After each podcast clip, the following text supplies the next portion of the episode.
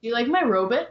Uh, yeah, I saw that. I saw you choosing your because when you first came on, I was like, man, Tina fucking redid the whole house.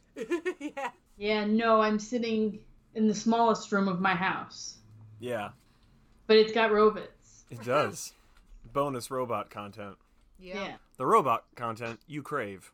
Thanks for attempting this great experiment. I wanted to do the experiment. Yeah. I was excited about the experiment. Let the great experiment begin! Oh God.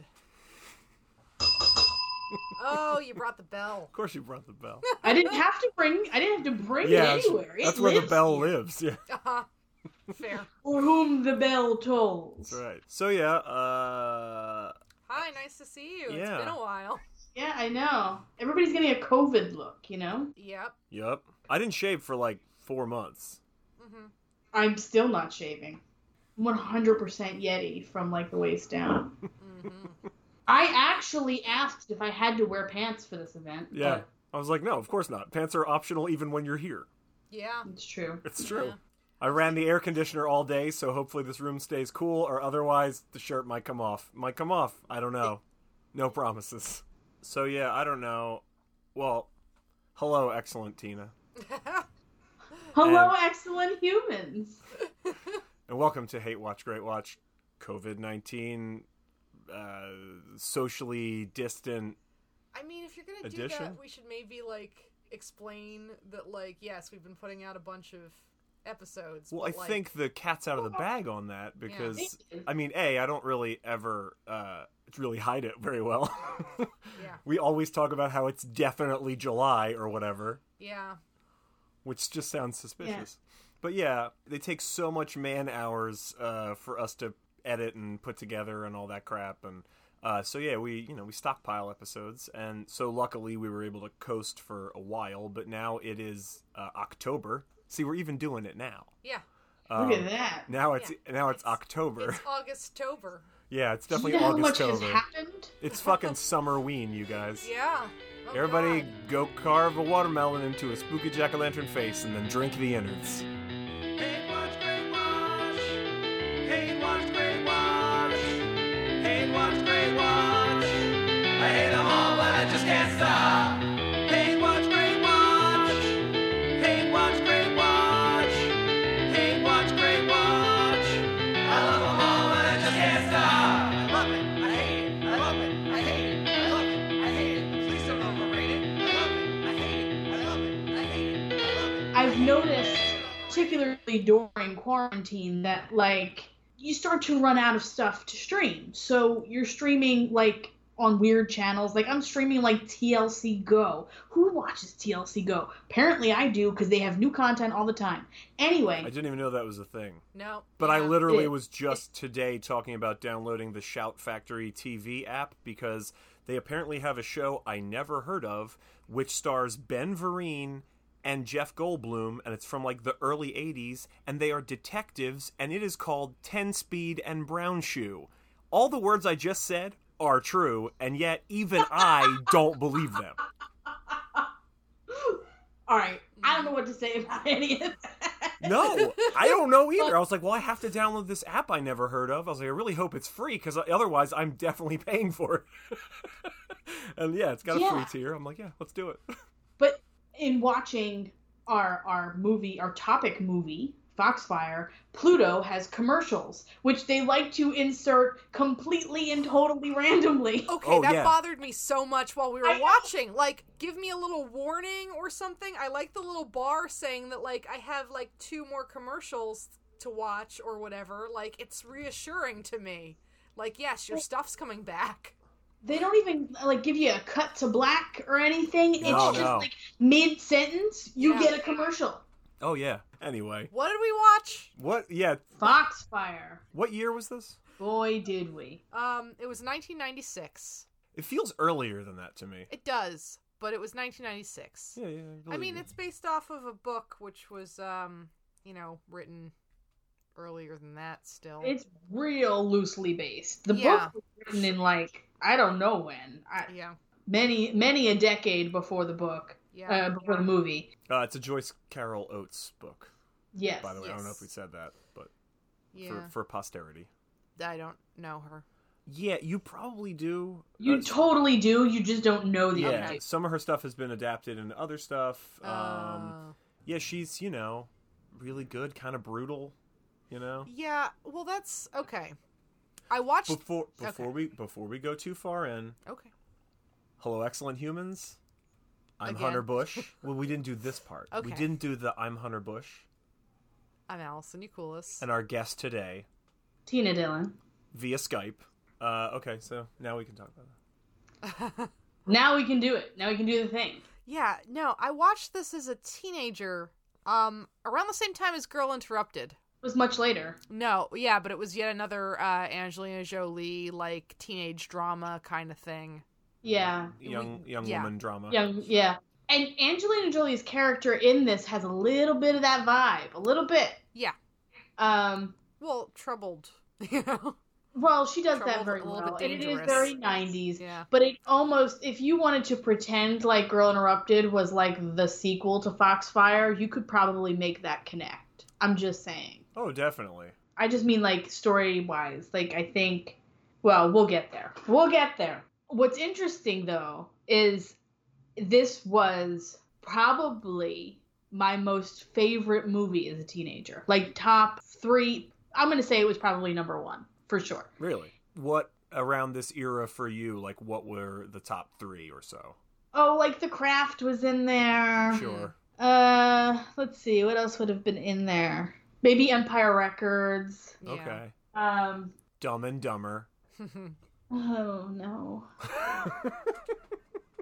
Um, but I remember the first time I watched it. It was like impactful. It was important to my life. Now, I rewatched it really recently for the first time as an adult. And this was before I watched it again for this. It was not the movie I thought it was. yeah. huh? at all. But then I watched it for this particular podcast and I realized that hmm, there are some bits of that movie still in there. But I think what happened was I held this movie at a very high standard Yeah, Yeah. and then watched it and it tanked for me. and then the third watch I got a better, more well-rounded view of the movie. So I'm glad to hear that I'm not the only one who like had watched it as a teenager and then not watched it for a long time. oh yeah. We'll have some some comparable notes, I think. Well, so my whole thing was that I don't, I didn't remember it very much. I just remember the fact that I had watched it and that uh, my friend Jesse was like way more into it than I was. Then you know, watching it again, I was like, oh, I think I know why I didn't care for this. It's a little melodramatic for me.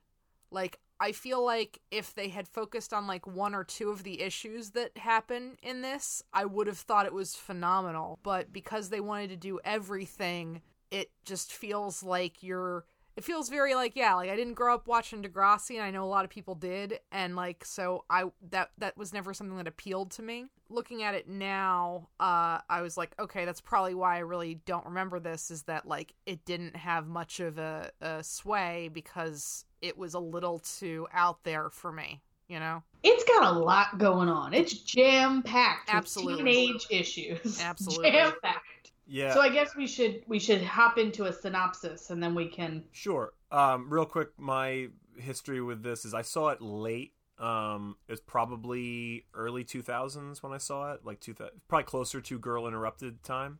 that probably hit different. Um, yeah, uh, and uh, it was on like super because I don't sleep. I never really slept. It was on like super late at night on Showtime or something to that effect. Uh, and I was like, oh, like I like Angelina Jolie. You know, um, I was like, you know, I'll check this out. It's like an early Angelina Jolie film, and I watched it, and I was like, oh wow, like I was like, it's really like.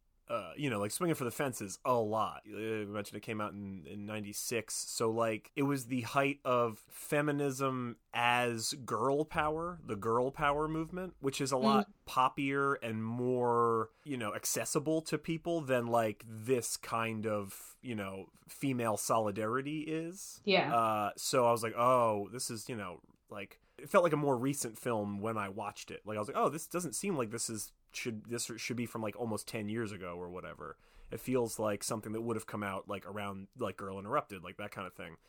Um, not what I was expecting at all. like because I, don't remember what how it was phrased or whatever in the synopsis but i expected them all to be like i'm the poet like i'm the angry one i'm the this one and it kind of is that but they're they're more like it's a little heavier than that you know Oh Yeah.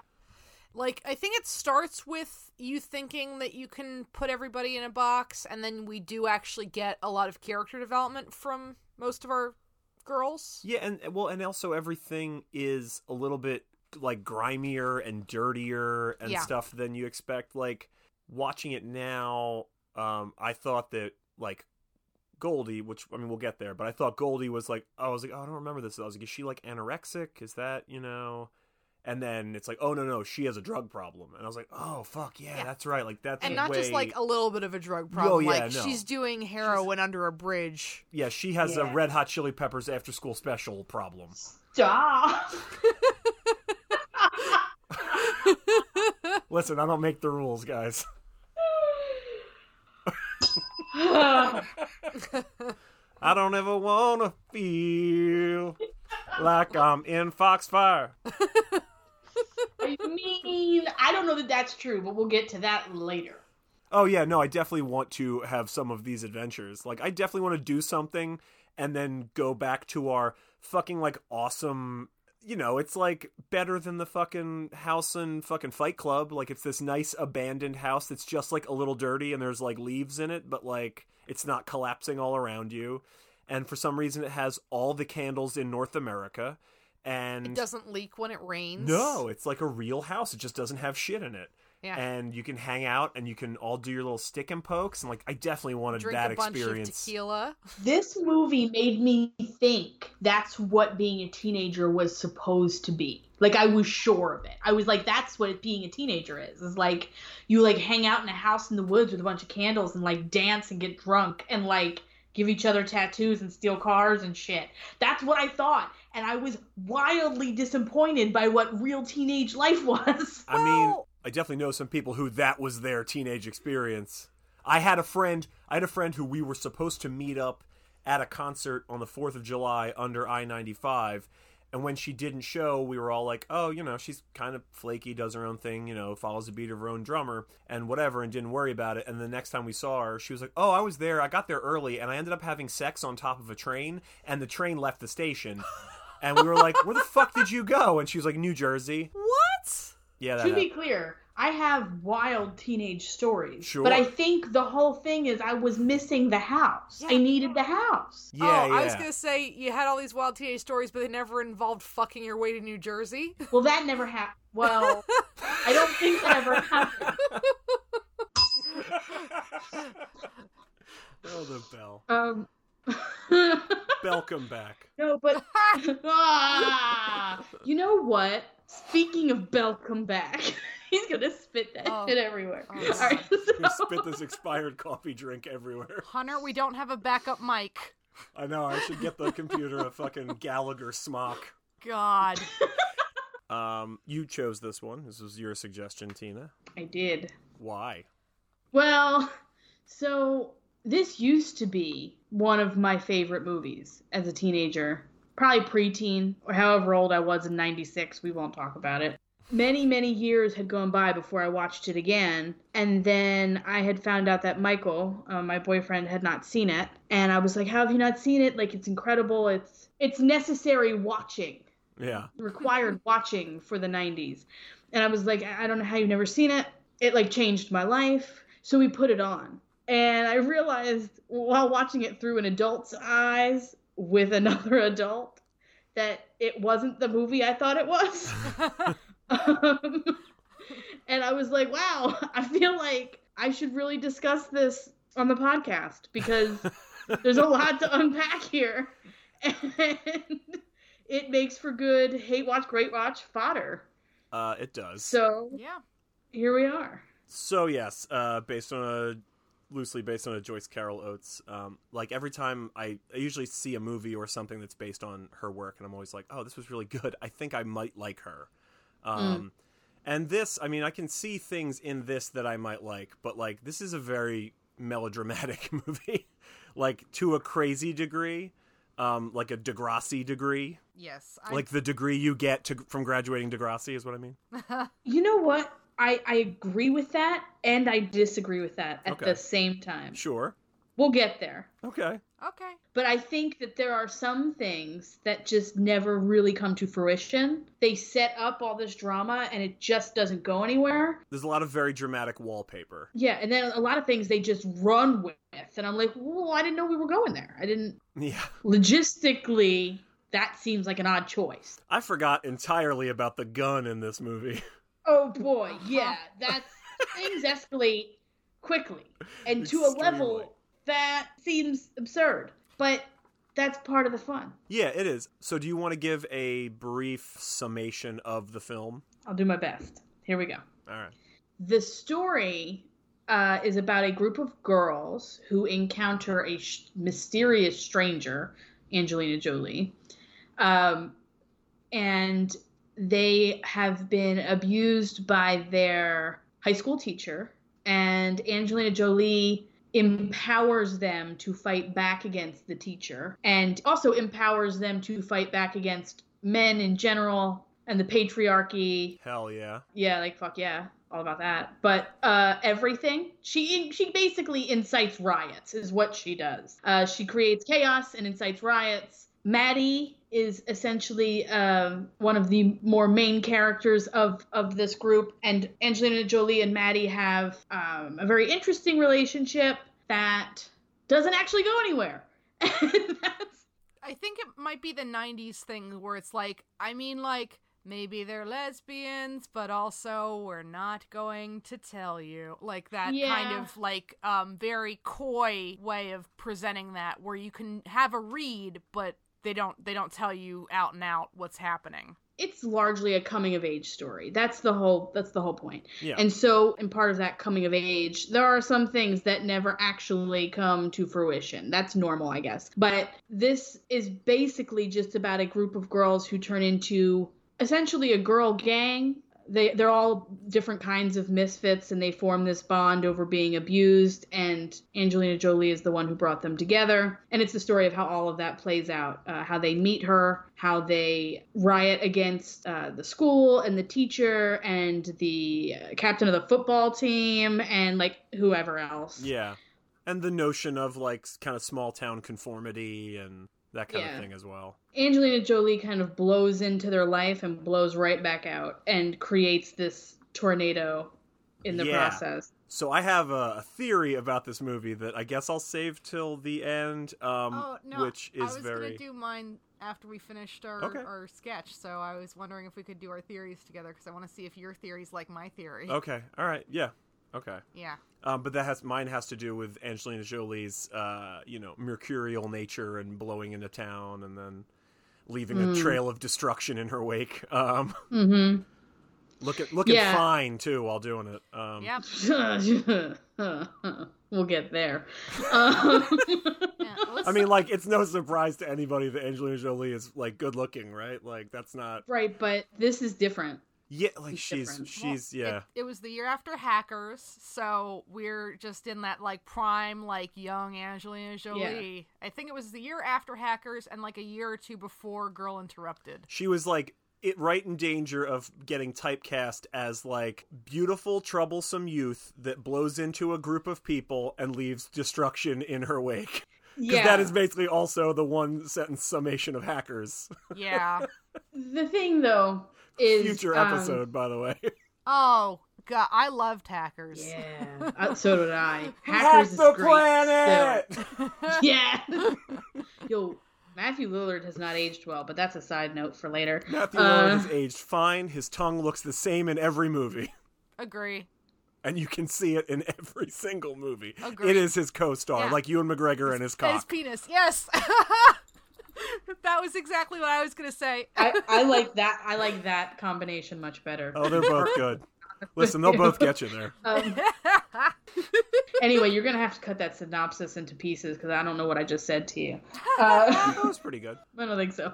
Um, but it's it's kind of hard to create a synopsis about this because There is so much that happens. Some of it actually goes somewhere, and some of it kind of just comes to a halt. Yeah, I mean, Mhm. if you if you try to, you know, I think about things in like terms of like arcs, character arc, story arc, and like there is no big story in this. There's no, you know, like no, if it's a, you, s- it's a if, series of escapades that they Yeah. go on, and it's somewhat increasing. yeah, because the main arc is an emotional arc. Yeah. um, Yeah. because it's it is about how these girls become women. Like that's that's what it is. It's how they become you know young women and like are set on the path to like being their own people and being actual like actualized people. And if that's all you know, the the inciting incident for that change is. Angelina Jolie, who is uh, Legs, she plays Legs, which is a name usually reserved for mobsters. Um, so that's cool. Um, Yeah. but she rolls into town as legs and she is all like boots and black jeans and a leather jacket and that very fashionable bowl what a cut babe. that like everybody in the hives had for a minute It's real Winona Ryder. it is, and like she looks great and she's you know she's a badass and she's threatening to fucking stab people and she's setting frogs free like it was awesome um Right. Mhm. and yeah, she uh, may- maybe makes uh, Maddie have a sexual awakening, and she definitely empowers you know the others to take the reins of their life at this you know it's a pivotal young adult time of their lives when they're trying to figure out who they are, and she's letting them know like this is when you get to pick who you are. Like don't don't let shitty stepfathers you know control who you are. Don't let this. Don't let that. Like be who you want to be. So I mean th- that's the arc, but like there's no there's not a bad guy. There's you know a series of like mini bosses kind of because like the biggest nemesis is like life and you know The patriarchy. yeah and really. having to grow into the world like but yeah there's not one big bad guy. Like it's weird because like the No. third act is spent with like a third tier character's father as the bad guy. Mm. right. I don't. I yeah, mean, I mean the bad guys kind of um progress. Like the we move from one to the next. And Yeah. so it is kind of like li- little mini mo- mini boss battles. But yeah, yeah. what what you said is interesting because that's why I said we could actually argue that Maddie is the main character of this, even though Legs is portrayed as the main character. Because I almost feel like Legs is like metaphorical. Like obviously she exists in this in this story. But like Legs sort of symbolizes the awakening of their own womanhood. Yeah, legs is like Uh, hormones given form and so like that's Right. that's kind of my read. Is, Oh, Um. Yeah, like you know that like thought experiment thing of like uh, watching Ferris Bueller's Day Off and uh, he doesn't exist. It's He's- all in uh, Cameron's yeah, it's all head. in Cameron's head. I'm Mm. like, I think you can do that with this movie, and it surprisingly works. sure. in a lot of scenes, including um, when they're on the roof together and Maddie first tells her, I, like, I love you. I love that And scene. It's a Angelina beautiful Jolie is in shadow. And Uh-huh. Maddie's Yeah, the oh, one. The colors in that are beautiful. yeah. Oh, yeah. It's all like really deep blues. Um, yeah, it's all blues and mhm. this like really uh, fiery orange. It looks like a fucking Maxfield Parish like skyline. Like it's great.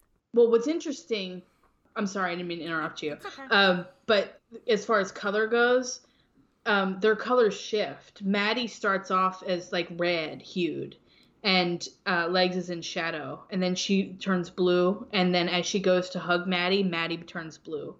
Um, so Huh. the colors shift a lot in that yeah. um, and the colors match their their feelings in the moment and it's actually the most beautiful and well thought out scene in the movie as far as i'm concerned so i'm glad Sure. you brought it oh, up no, definitely. Yeah, it's it's a wonderful scene. But yeah, as as far as like you know, um, me cherry picking information for my perspective, um, Right. Angelina Jolie's never in the light in that scene, and so it's almost like if you're thinking of her as like an avatar or an entity as part of Maddie's um, personality, then Maddie's the only one that's ever like real in the space, and Angelina's just in the shadows the whole time. Oh, another one too, and again, like it's not a one to one thing. I mean, she's definitely supposed to actually be a character in this. It's not like I cracked it. a human. yeah, she's Yeah. a human that exists Right, because yeah. other people outside of the girls interact with her. Right.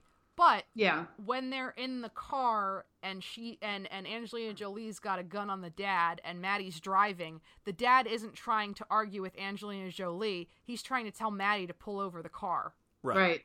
which usually you'd think your your strategy would be to like ask the one with the gun to maybe not do that. But I, I think you know, I mean, in the reality of it, I think it's because he, because Angelina Jolie is a fucking wild card. Yeah. She's the Charlie Kelly Right. of this outfit. right, Um, and, and, that Maddie, Maddie, might is be a the known. one he can influence. yeah, Addie, yeah, Maddie's a known commodity, at least somewhat. Sure. Oh, you're friends with my daughter, whereas this, you know, androgynous maniac holding a gun on me, I don't know. yeah, Well, also just to to kind of um, be clear about that scene, Maddie is the one trying to talk legs off the ledge there when before they get in the car.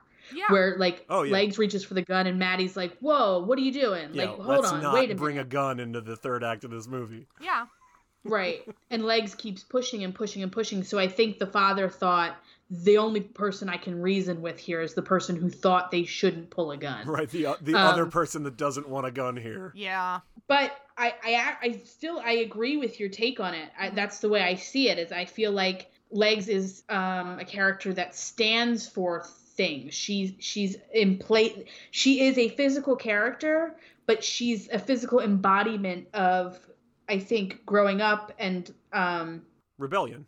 rebellion and also finding your own womanhood and owning it and what does that mean for you sexually how do you own your body who has right over your body so i think a lot of that legs comes in and teaches them all these things but i think she's symbolic uh, even though she does actually exist i think that you could make a very good argument that her character is just what is bringing them into their own adulthood Although then, isn't that just another form of objectification?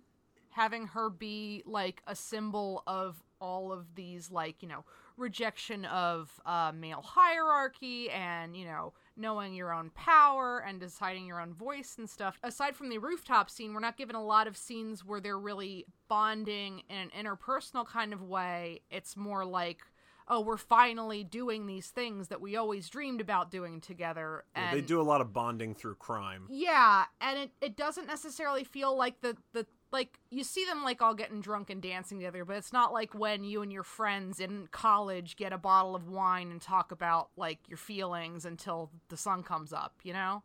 So I'm just kind of wondering at what point we're we're seeing that like they're actually connecting on a human level and not connecting on like how she makes me feel because that's again just another objectification at that point. Yeah, I mean, for me, I think I don't see it as an objectification. I see it as women have been always sort of under the thumb of society and what is appropriate, what is not appropriate according to society, and what our patriarchal society says is acceptable and not acceptable. And so when you have a woman, a female f- character coming in and showing you that you can rebel against that, that I think is an awakening. Really, they probably would have come to that on their own. But Legs is the the the the one who starts the fire. She's the one that, that shows up and and shows them that they don't have to abide by these rules. They don't have to accept abuse. They don't have to be in these situations. So while I'm not seeing her as an object so much, I'm seeing her more as like it's almost like a fable or an allegory. She she comes in and teaches a lesson. So that ties into my theory, if you would like to hear my theory. I would. There is a read of this movie where she is uh, a fae, a fairy, uh, you know, like Oh, in so the she's a supernatural entity as opposed to being a, a pers- Uh, Metaphorical. like, yeah, or like a, a, a um, an alternate personality. right. She's a yeah. She's a, interesting. she's a fae in the like Shakespearean, you know, model of yeah. they're Queen from- Mab or something. yeah, I they're see. from a you know a p- parallel world and you know the magical world, blah blah. When she says, you know, uh, uh, Maddie, I think is talking to her and is like, "Oh, where do you go to school?" And she's like, "I don't." And she's like, "Why not?" And she's like, "Got kicked out for thinking for myself." And it's like that, like, oh, not you know, not following what you're supposed to think and what you're supposed to do is very. It's a very um, common trope in. Fa- fairy tales, fables, things like that. Mhm, Mm-hmm. Um, Mm-hmm. mhm. She's androgynous. Everybody, you know, e- either like loves or fears or both her, you know. She brings these like foreign traditions to this group, you know. There's a there's a read of this and then she then she's gone into the night. Like I, I don't think it's a bad read, actually. I mean, it sounds a little crazy, but it's not a bad read. that's going to be on my fucking tombstone. Sounds Yeah. a little crazy, but it makes a little bit of sense too. Think about Yeah. Right. Legs is not a sustainable character. Yeah. No, and when I say it. that, we I mean probably all and everybody listening to this probably knows somebody kind of like legs. You know, Right. Like you can't be like that all the time. You can't always be rebelling and on the run and in and out of people's and lives. like drifting across the U.S. Yeah, right, like, but you could try, but that's not sustainable. So she kind of just breezes in and breezes out and creates sustainable power for these girls. And so in that way she is sort of superhuman. She's beyond what is what what actual women or people are capable of being all the time. Uh, but she does create a fantasy life. She she asks Maddie if she wants to go with her. Can you do this? And Maddie, you know, knows she can't. Nobody can. It's crazy. Right, because she has to leave the earthly plane and go to the Right. magical plane where, if you've read, you know, if you've read these books, humans can't live. We can't. We can't. We're not sustainable there Right. Ugh, So- man. unless they get you Um, as a baby and then you grow up there. It's I- it's kind of like. Um, uh, what is it? Robert Heinlein, Stranger in a Strange Land. It's kind of Ah. like that, where he, he was grew up a- on Mars. yeah, so he could stand the Martian pressure and weather and all that shit. Uh, and he whereas if- grokks things. Right. Whereas if he was an adult and went there, he wouldn't have been able to breathe or walk or anything, whatever. It's kind of like that. If they get God. you as a baby, you can grow up in you know the the Fey world and you'll become accustomed to it. Also, PSA for Stranger in a Strange Land, man. If you're listening great. to this and you haven't read it, Jesus, like it's it's really good. Um, so, is there anything in the Yeah. first like third of the movie that we want to talk about, like you know introductions and basically up to right around when they steal the car? I, think a mean, lot happens. Yeah, that's what I Yeah. mean. There's a ton of stuff, but I mean, like that's what I, Yeah. we sh- we should sort of you know figure out what we want to hit on. I mean, I think an important thing is that it kind of starts with Maddie doing photo shoots with her boyfriend, but then also uh, Oh. she's got a long Oh, uh, like there's, there's a dick shot there. Yeah, Oh, yeah. yeah. So it's Peter Facinelli, perennial 1990s boyfriend. mm, Can't hardly wait, yo. Yeah, and a ton of stuff. And now he's on the Flash, or yeah, I think he's on the Flash. Yeah, he plays like a bad guy. Like Hmm. um, I don't remember what the character is. I, you know, I like him as an actor, but dude, he was every fucking boyfriend from like 1994 to like 2004. Like a, a whole decade was Yeah. just him as somebody's boyfriend in every movie. eh, It's good work. And if you can get it. usually, guys gotta eat. y- usually not a very good one. Although I actually think he's a decent boyfriend in this one. He Yeah. tries. He Yeah. really genuinely tries. He is like I think- as uh, as um what's his putts would say uh Dan Savage. He would he's GGG. He's good giving and game. He's like you want me to get naked in the woods so you can take photos of me? Sure. Oh yeah, You know, he's like, "Hey, Yeah. we were supposed to hang out. I'm just leaving you a message and when you finally pick up, you know, I'll be like, "Hey, what the hell? What have you been doing? You've been blowing me off." Right. Well, also he's like, I heard you beat up a teacher. Could we talk about it? Yeah. Like, Yeah. what happened? Which is a reasonable response. Yeah. He does get a little weird when she like gets tattooed. He's like, what is this? Yeah, Like, it's very yeah, like you I did hate- that to my body that I own that you actually inhabit. Fucking Yeah, right. everybody gets shit for that though. Yeah. which is weird because like it was the start of the generation that like stopped caring about tattoos Hmm, not true. So I have to tell you that when I got my first tattoo, ooh, I'm gonna age myself today. Uh, so It was When of the I- band Lit. I And it's a, it's a giant tramp stamp that says "My own worst enemy." didn't think you knew anything about that, but when I got my first tattoo, the tattoo artist made a big point about like the size of it. And you know, Uh-huh. women don't traditionally get large tattoos. And are you sure that you want to get this large of a tattoo? It was a conversation that was had when I went to go get tattooed for the first time. And that was like mm, 2004, 2005. Wow. that's So, surprising to me that it, that was that late well, and I didn't know any women with tattoos. None. really at the time that I got tattooed. No one. Um, and it was unusual to see women tattooed, even up until that point. Yeah. Now that you say it's that, I'm hard trying to think. about it. Yeah, I'm trying to think about like if I around like around that time knew anybody that had tattoos that wasn't like a peer. Right. Like, cause I knew a couple of friends who had like Oh, like yeah. little tattoos here or there or whatever, but like I didn't know any adults. Like my mom, as far as I know, and my aunt. You know, none of them have any tattoos. Like nobody in my immediate sphere, I think, has any tattoos. I didn't know any women in particular that Right. had tattoos. So for women to be tattooed in 1996 was sort of a thing. Yeah. It's kind of a big deal. Um, the other interesting part of that, though, is all these people making a big deal about what women are doing with their bodies. right with their own body. Which- yeah, That's the bigger point of it. Yeah. Right. Yeah. So that kind of fits in with the whole like women empowerment and the world being against them. yeah. This, that dynamic. that tattoo thing as like a sign of you know like she she th- you know they do this whole thing and then she says like this is all I'll never forget this night and then she does the self tattoo thing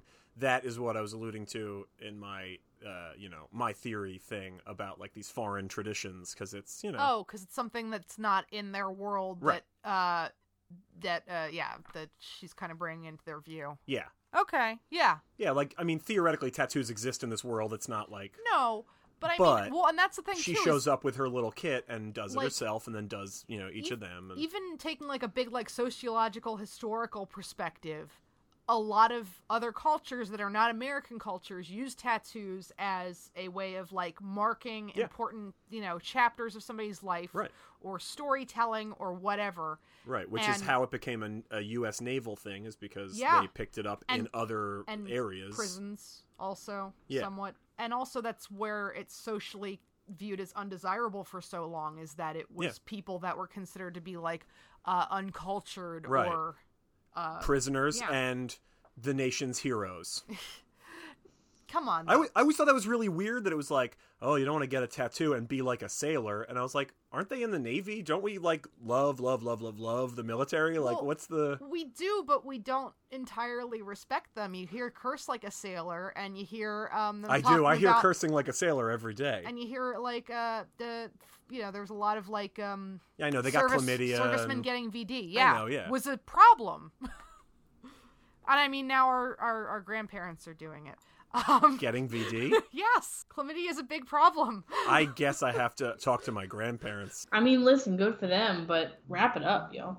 yeah, it's it's a lot of young people, but also a lot of old people are having um, problems with sexually transmitted diseases. So wear your condoms. Everybody. How how did we get here? I don't. how- Allison. We took the Allison Expressway. She's like a really cheery Debbie Downer, where whatever you're talking about, she's like, "Hey, I have a vaguely horrifying factoid about that," and I'm just over here like, Did I you won't- know your grandparents Yeah. fuck? "No, no, that's fine. I mean, I've that's literally fine. never had a problem thinking about my grandparents fuck, my parents fuck. Like it never bothered me. It's like, of course they fuck. They're human fucking beings. Anybody beyond like the age of Human ten, fucking being. yeah, anybody beyond the age of like 10 who's like, uh, I don't want to think about that. It's like, what are you, a fucking baby? Get over it. You literally wouldn't have been a fucking baby if your parents weren't actually fucking baby. Like, stop it. Oh, the coffee's kicking in. Yeah. Wow. You So- old sailor. Should I have a second one? Yes. I would advise against it actually, but Yeah, my heart Here is we going to are. leap out of my throat and it will finish the podcast on my behalf. You won't do it, pussy. Hand me one. oh my god, no. So, um, we so were, anyway. ding ding. Uh, we were talking about the star of the movie, and um, Maddie's got a lot of really uh, like she has this long intro where she's going through like her high school and taking photos and stuff, but she also has like a really solipsistic worldview where she's basically saying about how like other people don't really matter and they're not even really real, and so she just uses them for her art and stuff. Yeah. And like, yeah, has like such a It's so teen angst. It Yeah. just yes. is. Yeah, Yeah. she's so over her town, you know, wherever this town is, th- that she just views everybody in it as part of Disposable. the town, is just the Yeah. town as an entity. yeah. And she's the only, yeah, exactly. You said Yeah, disposable, solipsistic. She's the only two-dimensional, real yeah. Mm-hmm. one. So, like, she i- is incapable of seeing them as, like, people yet. But that's why she has no problem taking photos of them, you know. Like, she takes a. f- I, I, I don't have. I don't think anybody's character names. Um, It's Goldie. no, no, Um, no. I was oh. going to say Rita. She takes a Rita. photo of Rita, like, you know, stuffing a donut in her face. And she takes a photo of Goldie, like, passed out uh, in the toilet stall. Like, you don't realize they're going to be your, you know, s- Your second, mains, yeah, yeah. your second tier main characters, but they are. Um, but she has no problem with that. And then, you know, then fucking, boy, this is like the most beta fucking like school bullies ever you could ever cast. Dash Myhawk and fucking Eldon I was just Henson. like, Like, Benvolio over there. Like, what the absolute fuck? Like, where were all the, like, imposing men? like, I'm sure Dash Myhawk could kick my ass, like, even now, but, like, he doesn't come across as, like, a real threat on screen at all. He's got a No, big, goofy he- doughboy face. Well, and he always looks like the good guy. Like he actually he doesn't look like the guy they want him to be. Yeah, he honestly, kind of like- looks like like the big brother. He doesn't ever. He has a real bad, like, 90s kind of Caesar haircut in this, which doesn't make anybody Yeah. look threatening. No, but I think Mhm. also um, Romeo and Juliet, the Boz Luhrmann version, he's in that, and he basically plays the big brother to Romeo. I mean, he's not his brother, but like that's the role of Benvolio is he's like Yeah, his he's, brotherly character. yeah, and he's so I looking out think- for him. Right, and I think that's why I can't see him any other way. He's just become typecast to me. Yeah, and he he also plays a lot of like not the main character and not the second guy, but like third tier dude who is like who has their back. Yeah. Like he's always that guy. There's a lot of people in this like that, like Jenny Lewis. Jenny Lewis, Mm-hmm. hmm hot off I her mean- appearance in Fred Savage slash uh fucking Mario Brothers three vehicle, The Wizard. That's true. That's a that's a true statement. Yep. I don't think I knew that. Also, the character who plays Goldie, whose name oh Jenny, uh, sh- I don't want to miss, I don't want to mispronounce it. Uh, I got- Shimizu, I, looks think like it might be. yeah. Looks like Shimizu, yeah. Shimizu, yeah. if that's wrong, Jenny, and you happen to be listening, please write us. Yeah. She um did a lot of modeling in the '90s, and I think she still does. Um, Oh, I can see But that. she and Angelina Jolie are rumored to have had an affair during the filming of this, Oh. Yeah. which is interesting because she was married to uh, Johnny, what's his name, from Hackers. Oh, that's right. Yeah. Johnny Lee Miller. Johnny Lee. Johnny Miller. Lee Miller. There we go. One of them, Sounds they're like the assa- Johnnies. Is it Johnny Sounds like he Five? assassinated somebody. Uh, anyway. Mhm.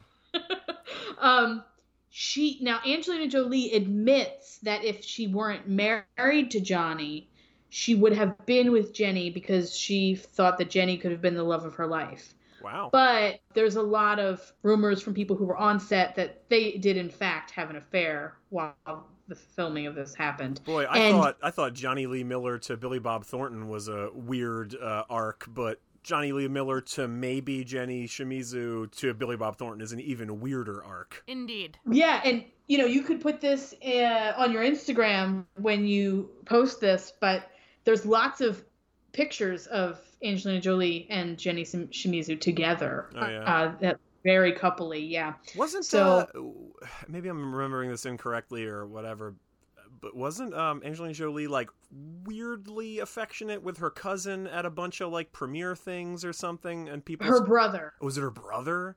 It was her brother. And people were like, "Hey, what the hell's going on there?"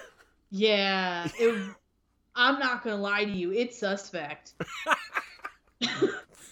I don't like to think about it. I like to pretend like it didn't happen because It's Game of Thrones, but John Voight is Robert Baratheon.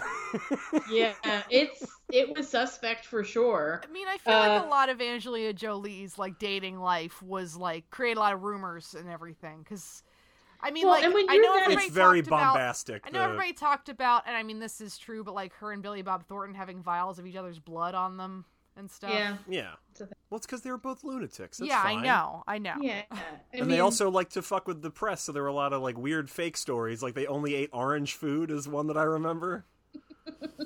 Which is they just a, both would be very orange, by Yeah, the way, if it's- that was the case. it's just a thing Billy Bob Thornton said because he was bored of talking to the press. So he's like, "Yeah, whatever."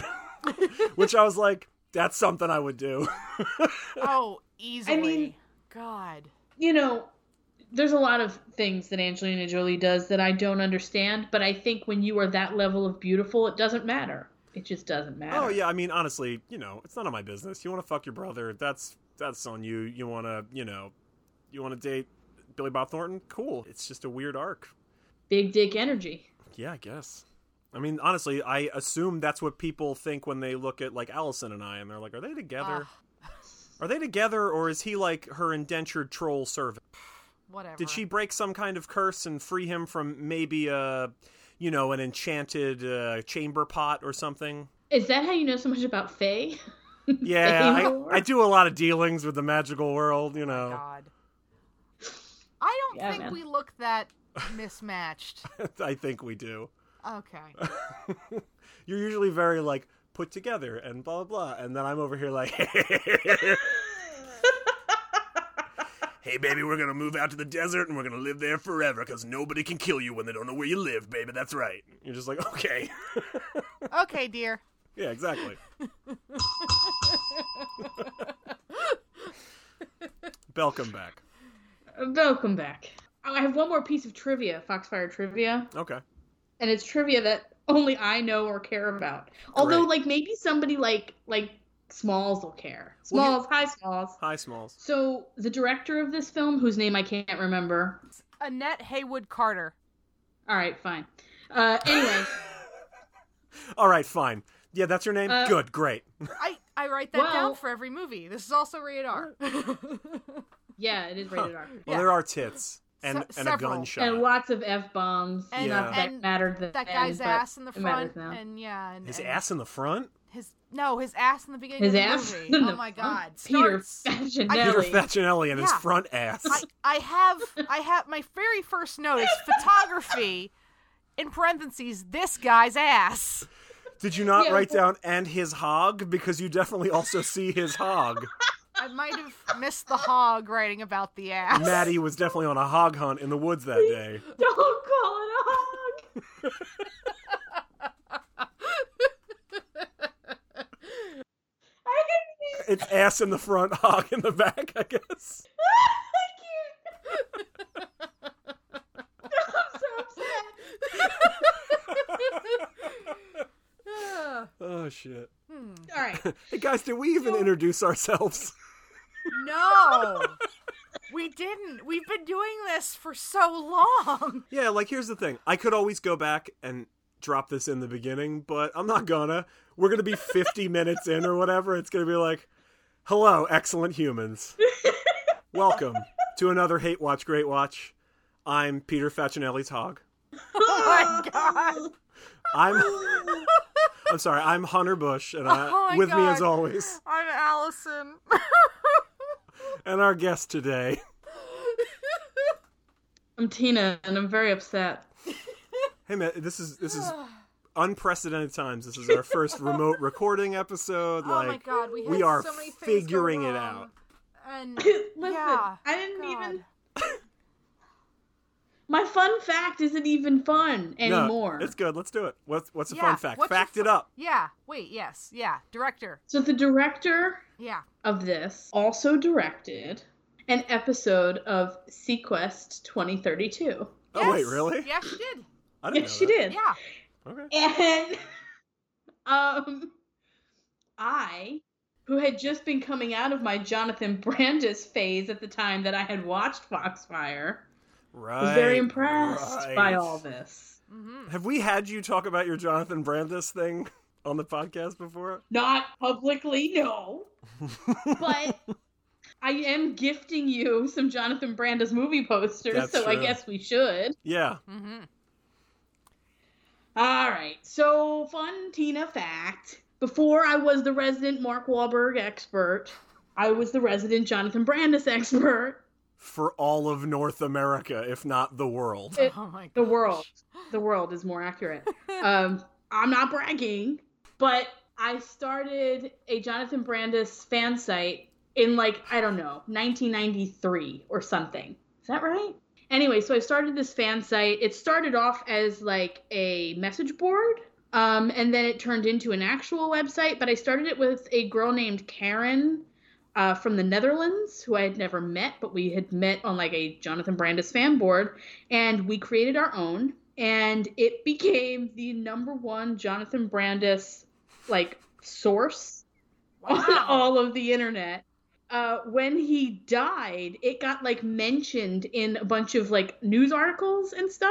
Holy And shit. I have, uh, you know what? I'll give you a picture of it for the Instagram. Thank you. Um, I have a card that was sent to me from his parents when he died. Oh my god. Um, wow.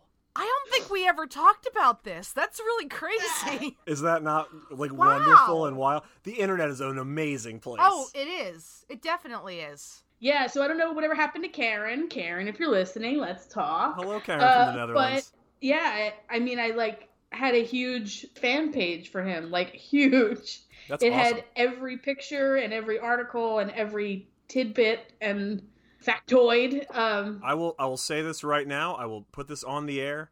If anybody out there is, you know, running like the world's foremost Hate Watch Great Watch fan page, fan site, Um, you will get a card from someone when I die. uh, yeah, I'll send it. yeah, Tina, Tina will make sure it gets sent out. It's just gonna get sent to me. Um, She's like, well, a fae cursed him and he turned into a rock, but it was with a whole bunch of other rocks. We didn't feel like figuring out which one he was, so he's essentially dead. Eh, We're we're and he's good. the Here's your he's card. the one with the flame tattoo on his breast. That's right. Um, We're not turning him back. He's happier as a rock. Take me out to the desert, baby. Turn me into a rock. It's gonna be all right. I got a rock. That's my favorite Charlie Brown. Yeah, Wow. The it I is got a the be- rock Charlie Brown. It's the best.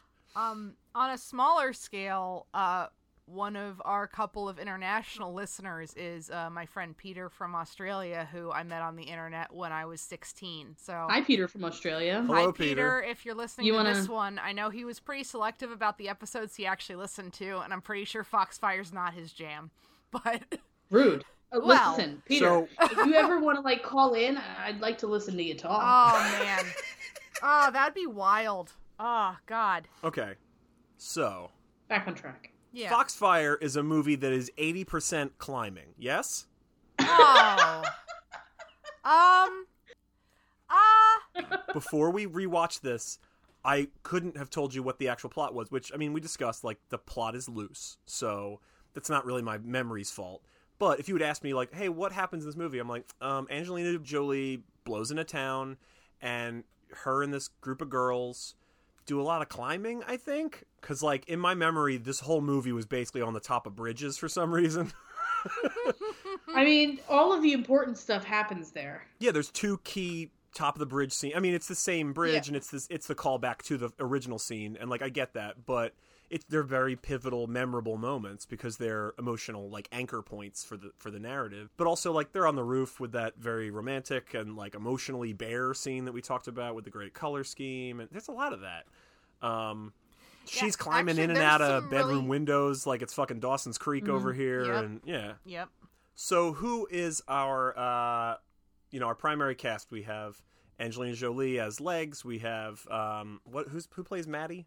Hetty Burris. Yes. Yep. Correct. For some reason that's the only one I didn't write down cuz Rita is Jenny Lewis, Mhm. Goldie is Jenny Shimizu. Yep. Yeah. Violet I also did not write down. It's Sarah Rosenberg. She looked familiar, but I looked at her IMDb and I don't think I uh, know her from like anything else really. But yeah, uh, so we were talking about this a minute ago, but Maddie is walking through school. That's our, our introductory thing is Maddie rollerblading through school. Sorry, not walking, rollerblading because it's the 90s. Mm-hmm. Oh, through yeah. school, taking Polaroids of everybody and doing her very solipsistic monologue. Um, the I think principal has my favorite line in the movie, and he just goes, "No blading in school." yeah. which made me laugh so hard. It's so ridiculous. I think it's no blading in the hall. Oh, no bleeding in the halls. I wrote it down, but I couldn't Yeah. find it on my Yeah. notes. My notes are kind of a mess. She's doing narration in the beginning, which kind of, you know, comes and goes. But, like, it's heavier in the beginning and it kind of picks back up near the end. Yes. Yeah, there's it more bookends. bookends. Yeah. I think there's, like, one instance of it in the middle of the movie, but, like, I was like, eh. Because I was like, oh, it's based on a novel, so, like, maybe we'll get narration as more of a through line, but it doesn't really go anywhere. No, you really don't need much of it. I don't even know that it was necessary to begin with. Yeah, honestly, like having now watched it, and I watched like I rewatched the opening. I was like, oh, I forgot about the narration. We don't need this. Yeah. She, she takes photos. She takes a photo of uh, Jenny Lewis eating a donut. She takes a photo of uh, Jenny Shimizu. Jenny Shimizu. Yeah, like I said, passed out uh, in the bathroom stall, and then she like pops into was it biology or whatever class, and the Yeah. teacher is uh, Mr. Buttigieg or whatever. what is it? Buttigieg. No, wait, hang on. I have it. Buttinger. Buttinger. But- Buttinger. Buttinger. yes. Um, Yeah. He is uh, getting all creepy. On it's, it's Jenny Lewis again, right? Yes. Okay, so he is sitting too close to Violet at some point. Oh, is it Violet? Oh, okay. okay.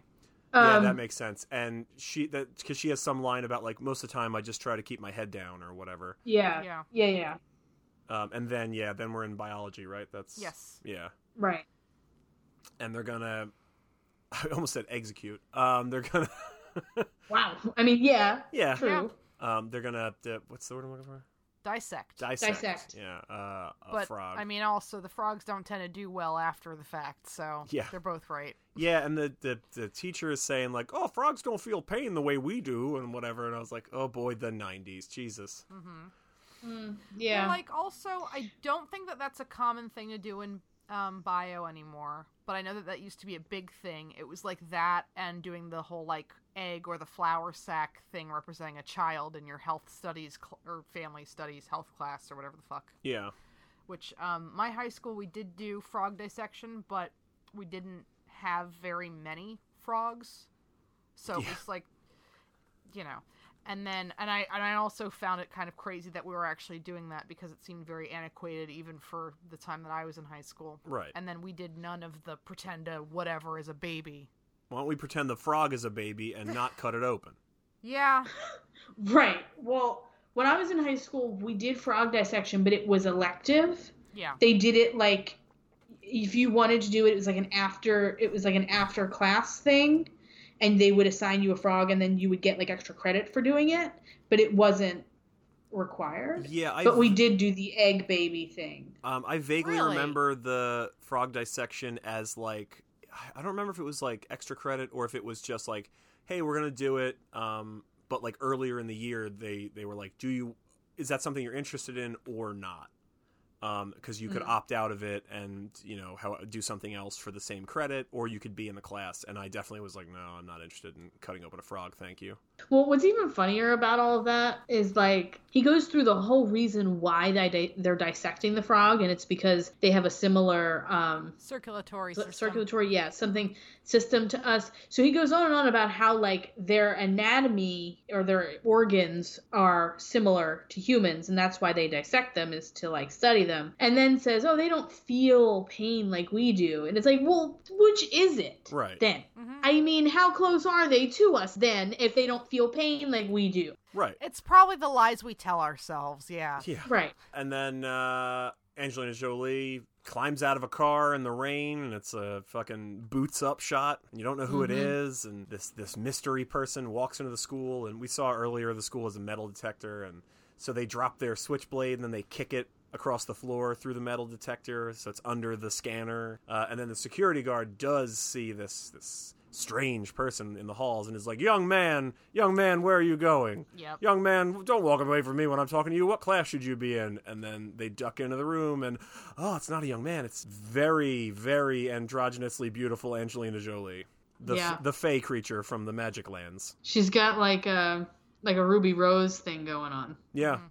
And then she just sits there and does. She just like looks at Maddie coyly the whole time. Uh huh. And true. somehow in all this picks up on the fact that Buttinger is not only a dick, but that he's abusive. Like she picks up on this. Nothing actually happens except for Buttinger being a dick to Rita because she doesn't want to dissect the frog. Yeah, he's. I mean, he's he's badgering her about it. Like, he- Definitely. She's like, I Right. don't think I want to do this, and he's like, You have to do it. Ah, ah, ah. And he's like, Well, fine, then you'll see me in detention. And um, Angelina Jolie says to Maddie, she's like, What's with detention? And Maddie says something that's like non-committal, but like it's not. Right. It's not a great scene. Angelina Jolie like gets up, picks the frog up gently, and then releases it into the wild. And fucking Buttinger's like. He's like, well, I'll see you too in uh, in detention, young lady. And she's like, I don't even go here.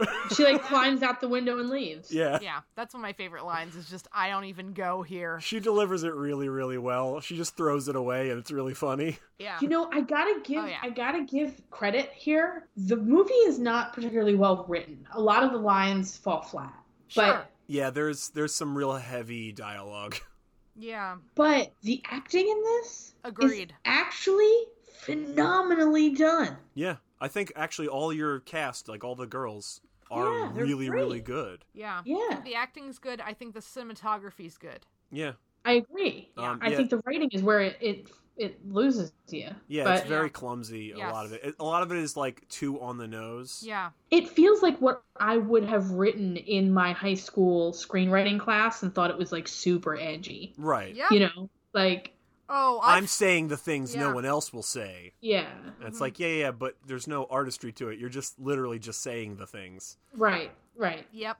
Yeah, there is. I didn't Which- write down stuff, but I remember like a couple of scenes, just kind of like wincing. Like the Well, after this, I think is the bathroom scene, right? yes. And there's a Yeah. couple of real clunkers in that scene too. Absolutely. The, well, the cheerleaders are a nightmare in that scene. Oh, yeah. They Yes. they do not fall into my hey, the acting is great in this No. because No. that's not true. No. They're terrible. They're like, stop talking about Mr. Button, like because uh, uh, Rita, that's uh, uh, she's she's saying like, yeah, he gets too close and he touches my chest, and Angelina Jolie is just like, what the fuck now?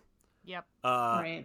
and then yeah the one cheerleader is like doing her makeup and um, she's like well it's your fault for you know letting him do it to you uh, and then violet comes out of a bathroom stall and says like no he does it to me too and she's like you don't count violet you do it with everybody and she's like yeah at least i know what the fuck i'm doing um, and i was Yeah, just like it- boy there's some really it's real clunky Yeah. like but i Yeah, mean well, they're also- teenagers so they're not well, smart not only that, but like, and so I don't know how much this we're you know getting, but I think in one of the false starts that we had, I talked about like how I wasn't as into like melodramatic teen dramas when I was younger, and I think that's kind of where this fails to grab me here is Mm. that it's just a little too extra all the time and like if you had picked one or two things to really focus on that would have been a lot more impactful for me so this isn't necessarily a bad movie, but it might be a bad screenplay. It's heavy handed. It's Yeah. real heavy handed. There's weird things in it. Like, okay,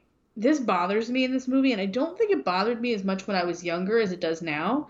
But Rita is played as like the unattractive fat girl, oh yeah but she's neither of those things. no, No. she's jenny lewis in a baggy sweater jesus fucking christ Yeah. Right, like they just dress her in huge clothes. yeah, And so the cheerleader, before she says, Well, you shouldn't let him do it to you, she says, Well, at least somebody's touching you. Right, and right, I'm like, That doesn't, that just doesn't check out here. She's not unattractive enough for that joke to have actually landed. yeah. Yeah, I didn't realize she was supposed to be overweight. I thought she was just supposed to be extremely conservative. But that's a different that's a different read on it that I think really changes how that's supposed to go. Yeah, Yeah. like No, no, she's definitely supposed to be like the fat friend. yeah, I didn't I didn't know that. No, it's just it's just baggy slacks. yeah. Oh man. Yeah, well, they take that picture of her while she's like eating a sandwich or whatever, and she it looks Oh. like she's shoving it in her mouth. yeah. And then they make a joke about her being fat or something in the grocery store, too. I missed that um, subtext. I don't remember what which is they so say, Stupid. But oh my god. and if you were to like look up Foxfire, like Google like people talking about it, they all Yeah. refer to her as the overweight girl. Yeah. And I'm like, but that's not she's not overweight. No. She's wearing big clothes and it's Yeah. very o- obvious that she is. Right. Yes. Tr- They didn't even try to like ugly her up with like bad makeup or a bad haircut Well, or anything. Like she's or still fake braces or Right, any of or that like anything. kind of like traditional like frumpy girl Right. things. No, she yeah. she Yeah. just looks like Jenny Lewis in a baggy sweater and it's just like, yeah, still Yeah. attractive. I don't you know, it's like she's all that bullshit where it's like you're totally Right. unfuckable and then you take your hair down and it's like you're the most beautiful thing I've ever seen. it's like no. if Prince only, Junior. am I right, ladies? Yeah.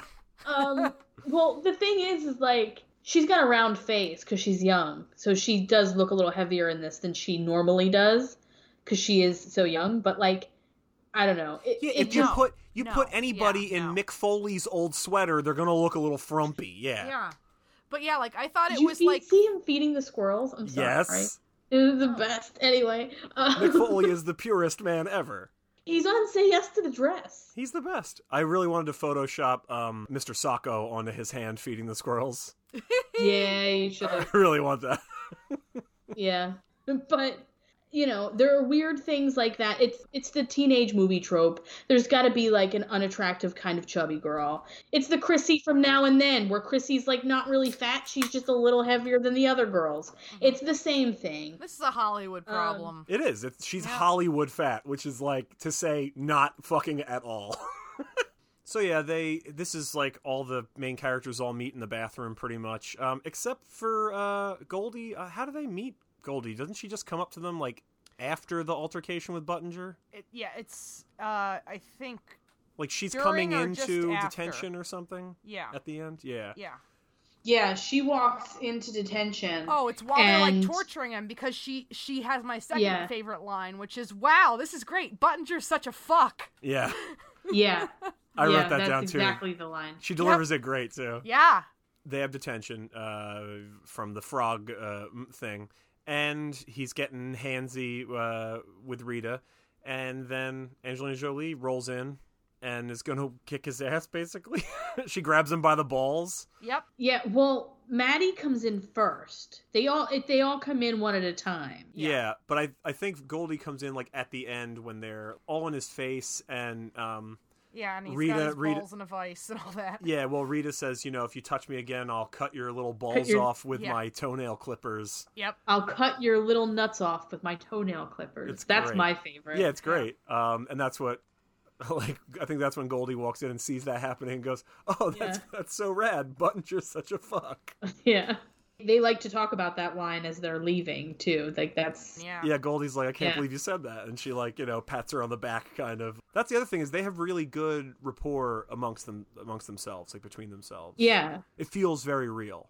There's actually a really good little moment later. Um, I don't remember when this exactly is, but it's- I think it's like third act when they're all kind of like grounded and split up. Uh, I guess Violet comes over to Maddie. Maddie's Maddie's. house. Yeah, Uh, Yeah. yeah, and um, Oh, and they're on uh the chat or whatever. yeah with yeah. with Rita and Maddie like walks away to take a phone call or something, Right. and uh, she goes to call Goldie. Yes, to call Goldie, and but like Mhm. you can hear Violet and Rita like still in the background having a conversation, and it just like feels very Yeah. real. Mhm. And I was like, oh, I really Right. like that. That's such a good little detail because it's not important what they're saying. They're just like, oh, what's up, bitch? Like whatever. like Right. it's cool. Um I there's a couple of things that I love about that. I love Maddie's room.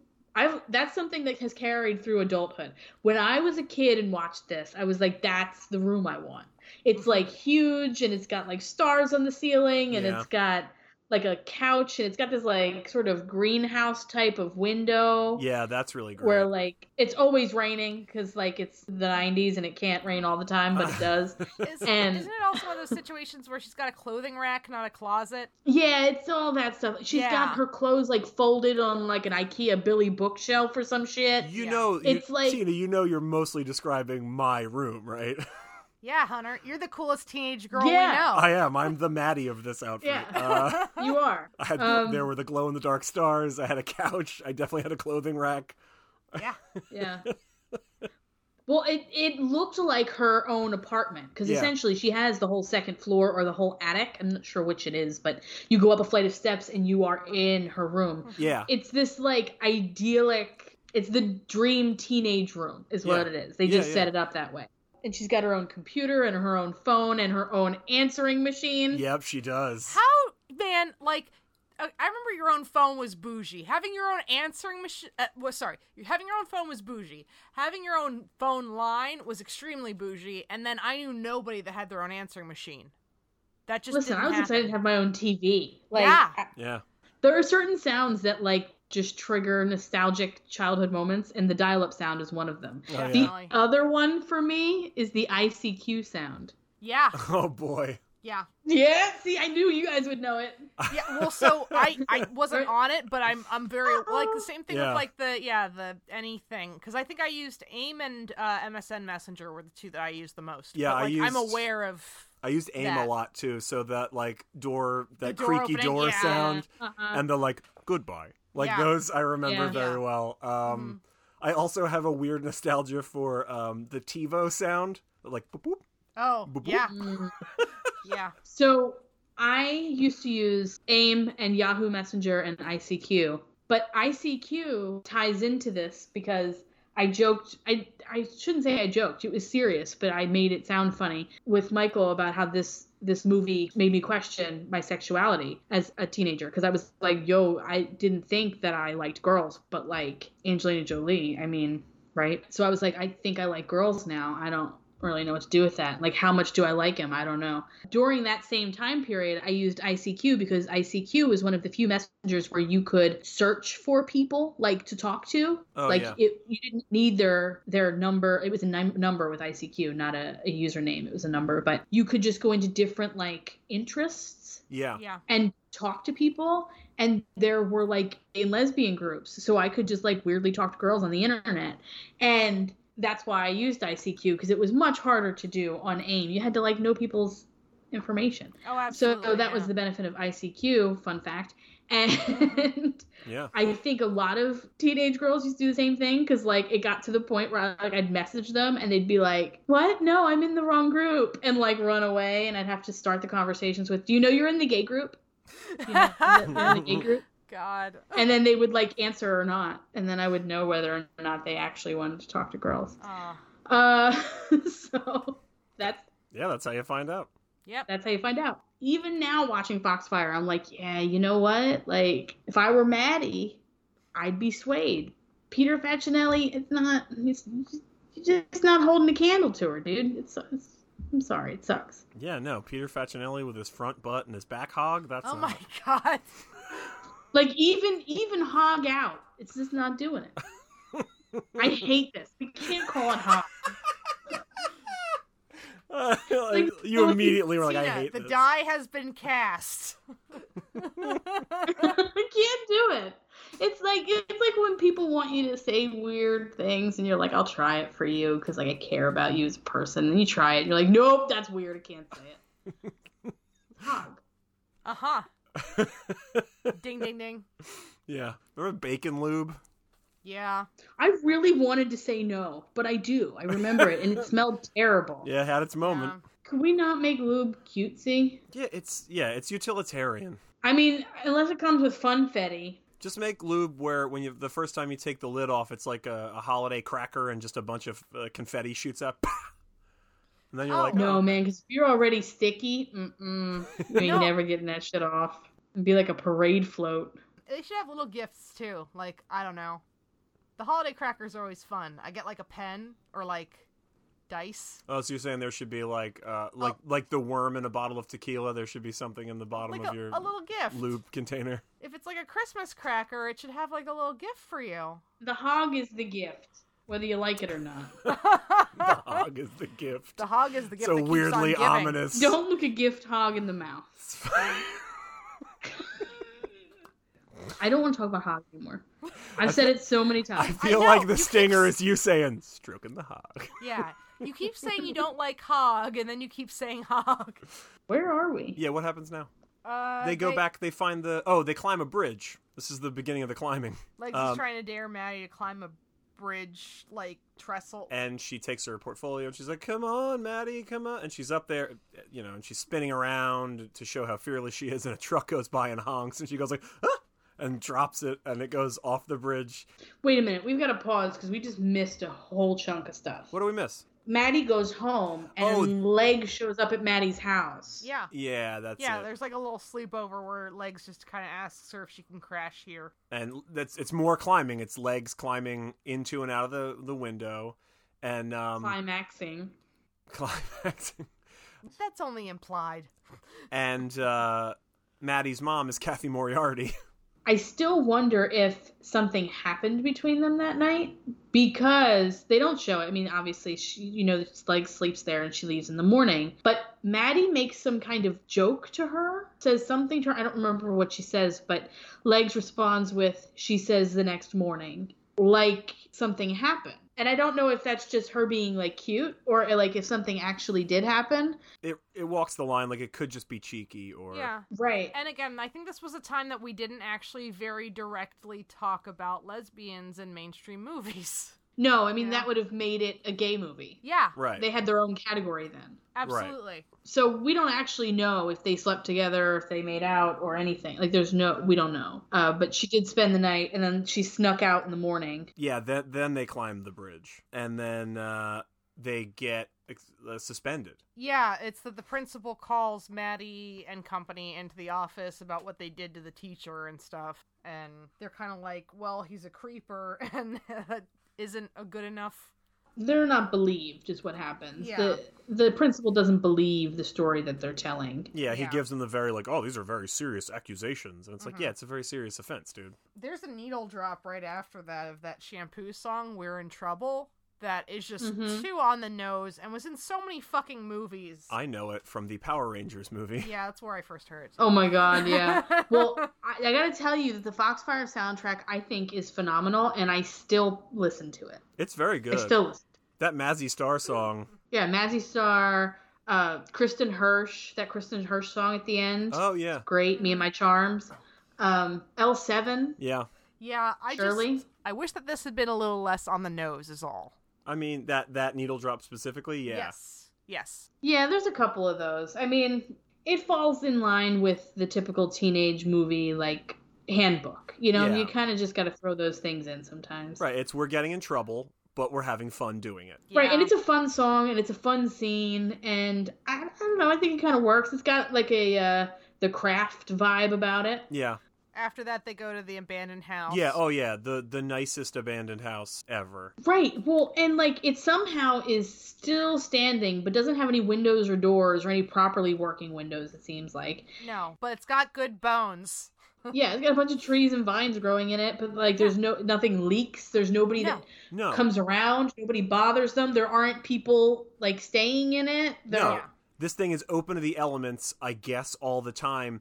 But like, there's no scene where they open a closet and there's a fucking fox living in there or something, or fucking No. bats. It's just a little dirty and there's a lot of like candles around. It's not even that dirty. It's like the cleanest abandoned house, except somebody put a metric ton of candles in it and then they dumped a bag of leaves. Right. Yeah. Well, it looks like the girls from the craft had been living in it prior prior to this, and Yeah, now there's not even, like, it's all set up graffiti. for the Yeah. it's all set up for the like seance. Yeah. Um, Yeah. No, there's no graffiti. There's no one squatting in it. There's no like hypodermics anywhere. There's, no, animal Like, scat, you know, like right. Yeah. Like or people scat. yeah, There's right. nothing in it that like makes sense for an abandoned house, and the fact that no one bothers them, like there's nobody else that is frequenting this house or knows it exists. Isn't this the same woods that like Maddie was taking pictures in? Or is this a different spot? Maybe. Yeah, I watching it again this morning, I wasn't sure if when she's taking photos in the beginning, uh, you know, the hog hunt, um, if Mm. that was behind her house or behind the abandoned house. Uh huh.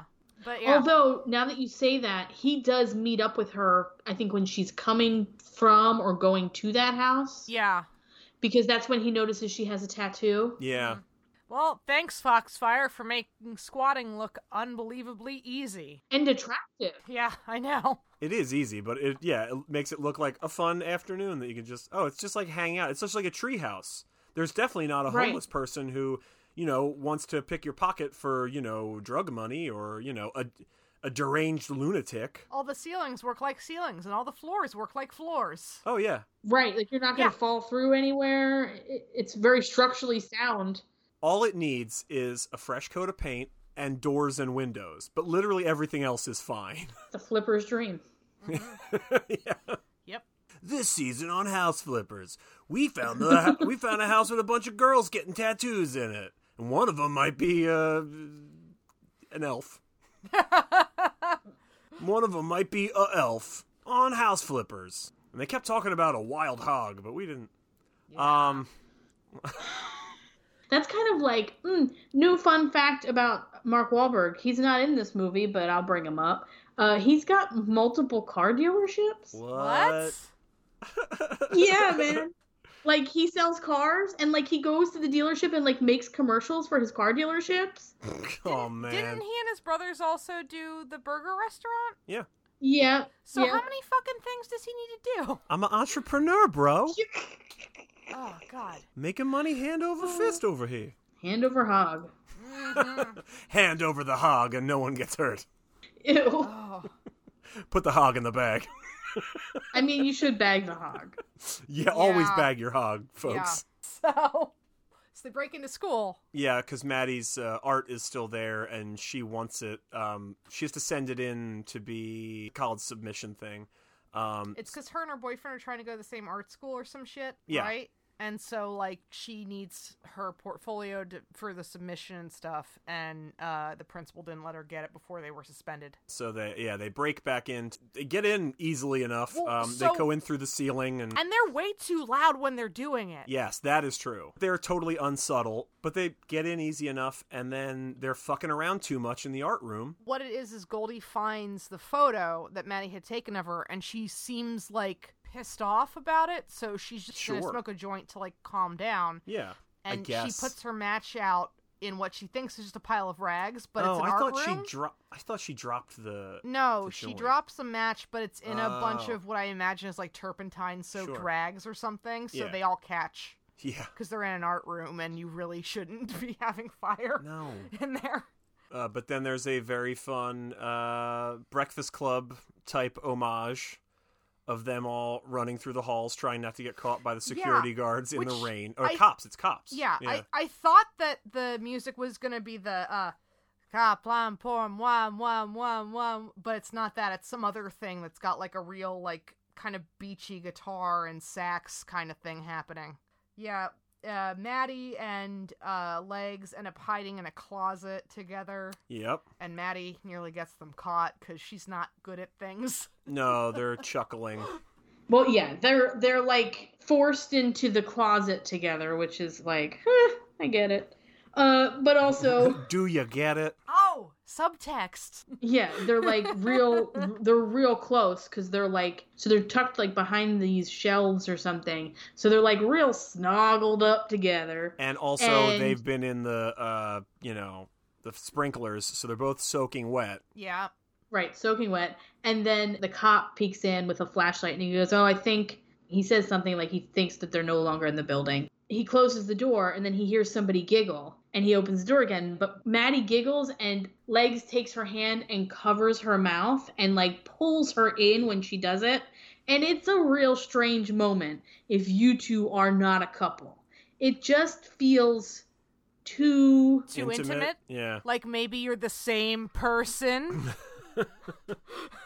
maybe Yeah, there are a lot of parallels to Fight Club. yeah. Got a Yeah. derelict house, except it's, you know, teenage girl fantasy derelict house, not like some teenage boy fantasy. Well, instead of punch me as hard as you can in the face, it's can I get a stick and poke tattoo? Right. That scene I had, it's the scene that launched a thousand stick and poke tats, I'm sure. Because Yeah. I definitely know Oh, people yeah. with them. Well, so shout out to Talls right now. Yeah. Oh, I don't know if I should do this. I don't Uh, know. You gotta you gotta call her out because I wasn't gonna name names. I'm gonna let it be. I don't. I don't wanna. I don't wanna out anybody. So I'm gonna just say shout out to Talls. See you, girl. um yo, also, uh at one point they're admonishing Goldie just like you and your fucking weed, you're a tea head. And I had never heard calls people a tea head. Is it T E A or is it like T H C T head? no, it's like, T E A. Tea was supposed to be slang for weed, and so being a tea head would make you a pothead.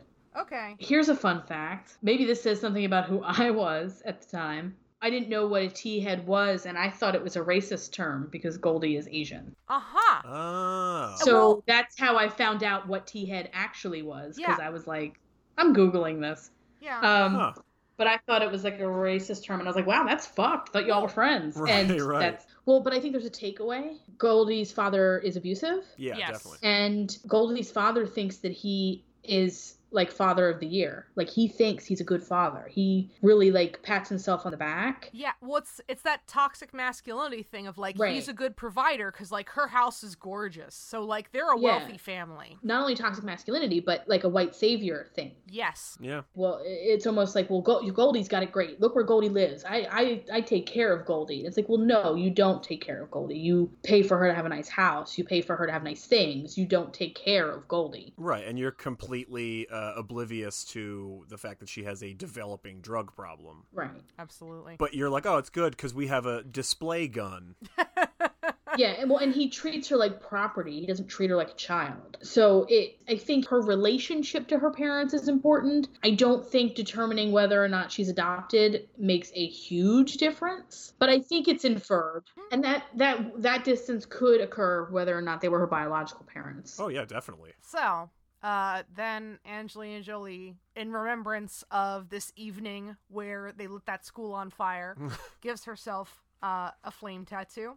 And Maddie and then everybody else is kind of like an I want one. So we all get stick and pokes. We They're all swigging from a bottle yeah. of. uh I don't know, Yeah. rum Might or be rum. something. Yeah, I mean they pass around a bottle, and Yeah. they're all top. Almost all of them are topless. Well, so I forgot how few bras there were in the 90s, and this Yeah. reminded me because it was this and a couple other movies. But anytime anybody whipped a shirt off in the 90s, it was like maybe even money that they were going to be wearing a bra or not. Like, yeah, but so it ends in a shirtless tickle fight, like most sleepovers do. while they played Mazzy Star, it it like couldn't be any more '90s. Like it's just it, it's just that's how everybody fantasized about anything important. Um, and and it, it is a moment. It feels like a moment, and it's got that like sort of montage feel. It's not a montage, but nobody's Well, really talking. yeah. and they go from girl to girl and Yeah. the music is playing and it's it's a really beautiful scene the, the It is. lighting in it is phenomenal I don't think it's slow motion, but it's slow paced, definitely. Where it's very, it's very like sensual because it's candlelight and it's a lot of bare skin, and it's this very like And it's intimate. Yeah. Yes. Yeah, and it's this very like, you know, yeah, we're we're giving you a tattoo in this m- most like connective way of like I'm not even using a machine, I'm just using my hands, you know. yeah and they're laying in her lap so Yeah. like it's very connected and close and Yeah. We're cleansing the needle with fire and alcohol, like these are all Right. very elemental things. It's got a lot of this. Yeah, it is the like artsy teen girl, you know, artsy point of view, like teen girl version of all those fucking late 90s, early 2000s movies where a bunch of women drink uh, margaritas and dance around a kitchen table to just about any number of, uh, you know, pop songs. That wasn't as common as it was just you the- mean you mean practical magic it is practical Is that- magic. It's specifically practical magic. There are other movies that happens in. Are you sure it's not just practical magic again? Yes. Yeah. yeah. That was that was like a thing that had its had a moment No, maybe. I'm sure they did that in Yaya Sisterhood too. Yeah, Like, it's, it's, it's I'm not movies. even- It's movies like that. Yeah, um, yeah. I'm trying to think. But yeah. I the- feel like the first the- Wives Club. I think has a similar scene. oh, I didn't see Oh, that. Okay. kind of yeah But yeah, that Um, primal women bonding is a lot of yeah drinking and you know what? I think it's a lot like primal man bonding. It's just that we don't see it depicted as frequently, except for this like little streak in the '90s. well it's all got this like sort of witchy mystical vibe to it Yeah. Yeah. But that's also a lot of like primal women comes from Right, yeah. witches. yeah, yeah, Oh yeah, that the, that imagery and iconography of those two things are very similar. There was a lot of overlap, Certainly. and you know, and the alcohol is them like letting their inhibitions down, and you know, blah blah blah, and that's all. Well, and even it's like very like women who run with the wolves I- type of thing. Well, I mean, that's what he calls them—the women who Yeah. run with fo- the, the principal. i laugh Yeah. so hard what are you s- girls that run, Run with, with foxes? foxes? I was like, that sort of what? thing yeah, I was like like, who what because okay, Who says that? Women Who Run with the Wolves was a book yes. that my mom owned Yeah. for sure. Oh, that doesn't surprise me. Hi, Lynn. How's it going? yeah, and like I was like, you said that like that's a thing anybody has heard. Like that somebody would identify as that. Yes, that is me. I am the girl who runs with foxes. so from like a mystical and a substance perspective though alcohol's very a very american thing it's one of the few you know drugs that is legal and so it's frequently shown i think in films of like coming of age in sort of like a vision quest sort of way of like and and frequently it's drinking underage honestly but like it's young men it's young women it's a way for bonding and stuff and it's this whole culture that i think is like a very western notion that not that isn't as prevalent in other like cultures or at least not depicted that way in their art you know? yeah. This is the good time gal pal montage. Yes, yes they go It to the supermarket and um, Violet is encouraging Rita to put condoms on a cucumber. They're talking about And how- she comes up with that song. Oh man, that song. Do you want to come inside my house? Do you want to come inside? Do you want to come inside my house? I don't want to tie you down. I just want to tie you up. I want you to show me Hang on. things, something, something. I wait. It's do you want to come inside my house? Do you want to show me things I've never seen before? And that's I don't want to tie you down. I want to tie you I just up. want to tie you up. Do you want to come Do you inside want my to house? come inside my house? And she's like, "What do you think?" And, and Violet's like, "I think you need to get laid." And she's like, "Yeah, I mean, yeah, I mean, I masturbate." Right. and Goldie's like, And "I don't need to Goldie's hear like- about that." right. And then she's like, "How can you tell if a guy has, you know, like a big hog?" Um, she doesn't say Uh, hog. I think, No, they what she said says- cu- I think they said cucumber or something. I or think she whatever just the says a hell. Oh, big one. Okay. But a then, big one. but she yeah. is like okay. cradling the cucumber a lot, um, and it's a very for, for a cucumber, it's a real phallic looking cucumber. Like it's got a little bit of a droopy end. On it. Then it's just a bunch of shots of like the various dads shopping in the store, like Yeah. their crotches. It's pretty funny. And Everybody's then I think just looking for an alert hog. That's all. alert hog. Tina's got a face. hog alert. I'm Alex Jones. Welcome back to Hog Alert with Alex Jones. Oh Uh, no no no no no no! We're not talking about Alex Jones' hog. No no no no no no. you know, I'm Didn't I'm we have a thing recently about actors with big hogs? Yeah, I don't remember. Honestly, I don't remember if we're talking about that on the show or just in our private lives. But uh, Willem Dafoe, I'll bring it. I'll mention it again. I mentioned it Oh. on episode two. Willem Yeah. Dafoe. Big boinker. Yeah. yeah, Distractingly so, apparently. That's not true. that's true. Look at any performance by Willem Dafoe, and you'll be like, "That's big boinker energy." yeah, Spider Man, Stop. you're not the only one that can shoot webs. Thwip thwip, Spider Man. I You know, I'm the hog I was, goblin. I was gonna say we keep talking about hogs, and it makes me think of Spider Pig from The Simpsons. gotta go, dude. I fucking hate you so much. Bing, bing, bing. Thank you. Oh, so then they uh, they go back to the house and they just party to the Cramps. Let's get fucked up. Yeah. Yeah, they do. It's fucking great. Yep. Song is so good. Leg stops off at Goldie's house and finds the gun, The showcase gun. Yeah. Yeah. which we're setting that up for the third act. So it's not really that important of a scene, except that she finds a gun. Yeah, it's the only moment that Legs and Goldie have alone together, though. Yeah. Well, and then also Goldie makes some like suicidal comment. Yeah, she's like, And- put me out of my misery, and Legs holds Yeah. the gun on her for a minute, and then, you know, then she puts it away, but before she does, she checks it, and there was a bullet in the fucking chamber, which is crazy. Yeah. Um, Yeah. And then, you know, then she closes the case, and she, but she goes up to Goldie and it's like, hey, I don't want to hear any more of that fucking, oh, kill me, kill me, you know, uh, from you. And Goldie's like, okay, mom. And then they laugh and they Yeah. leave. hmm I think the next scene is the the rooftop scene. Yes. It's Yeah. really it's really beautiful. Oh, yeah. It looks great. It's a great scene. It's Yeah. Yeah. incredibly well acted. This is where you get the most of Angelina Jolie's backstory. Yeah, uh, she's got a tattoo on her arm that she says is a friend of hers, and then when pressed, is like, it's my mom. Audrey. yeah. Yeah. And it's got a birth and death date, so Audrey's not still with us. But to your point, Tina, it sort of starts when Maddie is, you know, like Oh, so who's Audrey? Like in this very kind Yeah. of like, oh, who's that other person whose name you have? on Yeah. your Yeah, body?" it's like, it's like flirty Right. jealousy. yeah, It is, yeah. I, I have to say that the moment on the rooftop is probably the most emotional moment, with the exception of the final, like, goodbye Oh, that they Yeah. say. Yeah, Definitely, definitely. absolutely.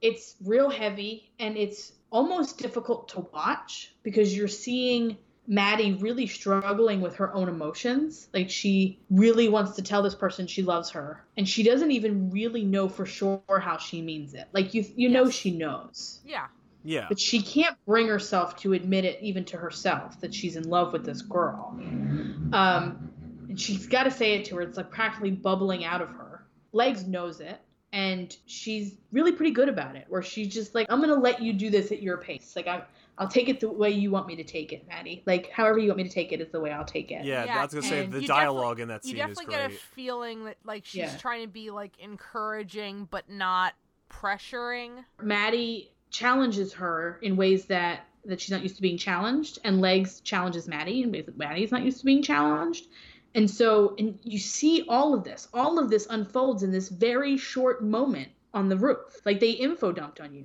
but it was well done it didn't feel like an info dump No, No, because it's not just raw information. It's information No. that informs the characters and where they're at emotionally during the scene, which is, you know, it's a major, it's a pivotal scene because the whole movie is their relationship. So yeah, Right. pretty much. so having that backstory and being like okay that kind of somewhat it's not explains but at least puts into context why legs is the way she is yeah you get to know who these characters are in this moment more it's very like revealing Yeah.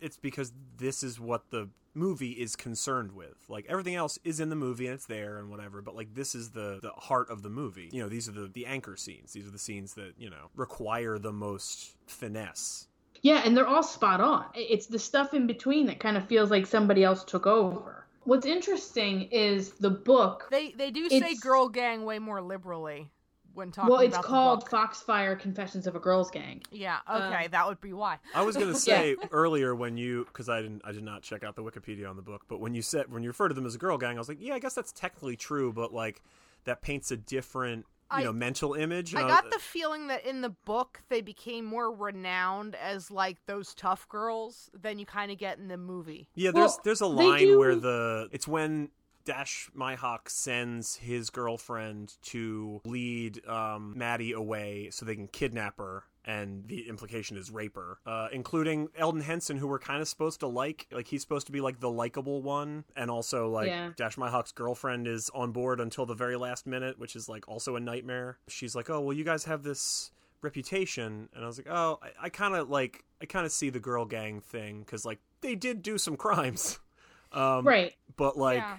but Um, you see it happen organically from their point of view. It's not like they, you know, they're not Batman villains where they all meet in their lair to, you know." To plan a new crime, even though they are meeting in a lair and they are planning crimes, I was just going to say they do exactly that.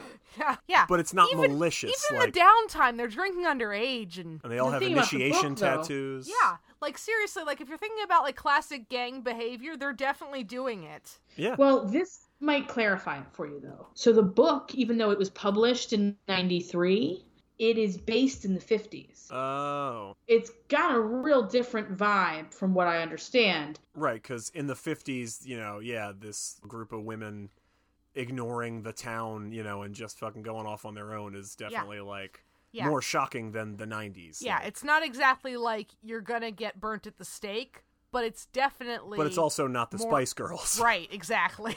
They would most certainly be considered a gang in the 50s. Right, Yeah. Without yeah. a doubt. Yeah. Yeah. So would the Spice Girls. Right. Fair. Tell me what you want, what you really, really want. An indoor washer and dryer. Dishwasher. I don't know. Yeah, Like, I think in the fifties it was like, oh well, I'll go out and I'll wash the, you know, Think but of all the getting your time own you'll washer save. and dryer is like, ooh, modern technology. Think of all the time you save to create your husband a more elaborate dinner. Boy, you you definitely Freudian slipped and said, think of all the time you'll slave. Yeah, I definitely did. I what's even funnier, we're gonna double Freudian slip it because I thought she said, "Think of all the time you'll shave." No, you can still So- be you can still be a little hairy in the fifties. Well, yeah, Yeah. but your husband may not be pleased. yeah, well, I mean, Doesn't matter that he's got a hairy hog. Harry Hogg, attorney at law. we hadn't invented manscaping in the fifties. No, landscaping was still new. Yeah, This week's episode of Perry Mason. He crosses talons with Harry Hogg. Played by Cary Grant. You can't do that and not do your Cary Grant impression. Hello, Perry. yes. My client's innocent. Ah, for the kids out there, this is extremely excellent. Yeah, for the kids out there, look up both Perry Mason and anything with Cary Grant. Yeah, Yeah. Ding ding, darling. they stole those guys' car. Oh yeah, so he yeah he's gonna kidnap Maddie, uh, and the whole football team is gonna I guess rape her, which is again fucking terrifying. Yeah, they Um, want to get back at her for It- Buttinger ye- because he's suspended or fired. yeah or he's something. the biology teacher and the and the football coach. coach. And the football Uh, Okay. coach, yeah, and that's how you put women in their place is sexual violence. uh it's Yeah. awful And his shitbag girlfriend goes along with it until she realizes that it's actually going to happen. great great fun fun times. Um, but luckily. Tyler Durden, I'm sorry, I mean Legs, uh, shows up uh, with a fucking switchblade and puts it right to Dash Myhawk's throat, uh, which is great. And then They steal his car, and Goldie is driving. And as they're driving down the street, she's like weaving all over, and she's like, "I can't Oh my God. drive." Right. so Angelina Jolie climbs over from the, the second, like the back seat, and like starts taking over. It's really good. It's really funny. Um, and then my note says, "Stole the car, rolled the car." Yeah. Then they they bottom out and they're zooming through town. Uh, Well, so it's that they blow a red light and then yeah, the cops, the cops start follow them, following yeah. them. And then also, like, so this is a thing that I didn't realize was that's the definition of joyriding is taking a car and wrecking it most times. I thought it was just going on a fun car ride. yeah, we talked about this in previous episode, Joyride. There's a point where Legs is like, "Where are we going?" And Maddie kind of is in the middle of a freak out, and she's like, "I I don't know, uh, the beach. Let's go to the beach." Yeah, And you can see that Maddie is trying to be like cool with this, but is internally having a panic attack. yeah, Then the cops show up, and Maddie's trying to talk Legs down because Legs is just like, yeah. She's like, "I got priors, man. I can't go back." yep. right, she's not stopping. And Maddie's like, Legs, talk to me. What's going on? What's going on? What's going on? Which, you know what? I actually have to say that there's a lot of points in this movie where Maddie's communication skills are like phenomenal. Almost like she's talking to herself, Tina. maybe but like it took me 35 years to like communicate with people in a way where it's like they're doing something irrational and your thought process to be like talk to me like let's talk about this like Yeah. what's going on and they roll off of the cliff the cops i guess decide Well, I just to want to clarify for listeners, it's a hill. No. it's a hill it's this a isn't hill Thelma and But- Louise territory. like, i we don't did a actually, gentle what's interesting end is over it's, end. It's Mac and me. Yeah. Uh, yeah. I mean, the car is pretty trashed. Yeah, and yeah, I'm it w- kind Oh, of yeah. surprised nobody is injured. They all seem to come out of it unscathed, though you don't see that. The next they the next cut scene they're in court. Yeah. They Yeah. don't make them like they used to, Tina. you know, the judge sentences Legs to a youth center because Legs doesn't have any existing family, or and anything. priors. Yeah, uh, so Legs gets sent to a correctional facility for six to twelve months. Is that because she's near eighteen? Like, is yeah, that, like, makes sense. Because they're like, oh yeah, she's got priors, but like that seems lenient. So I'm guessing that that's all that they can do, and they're just trying to make it sound impressive. Also, I think at some point they say she's 17 and doesn't have a legal guardian. Yeah. yeah. But then they play that Candlebox song.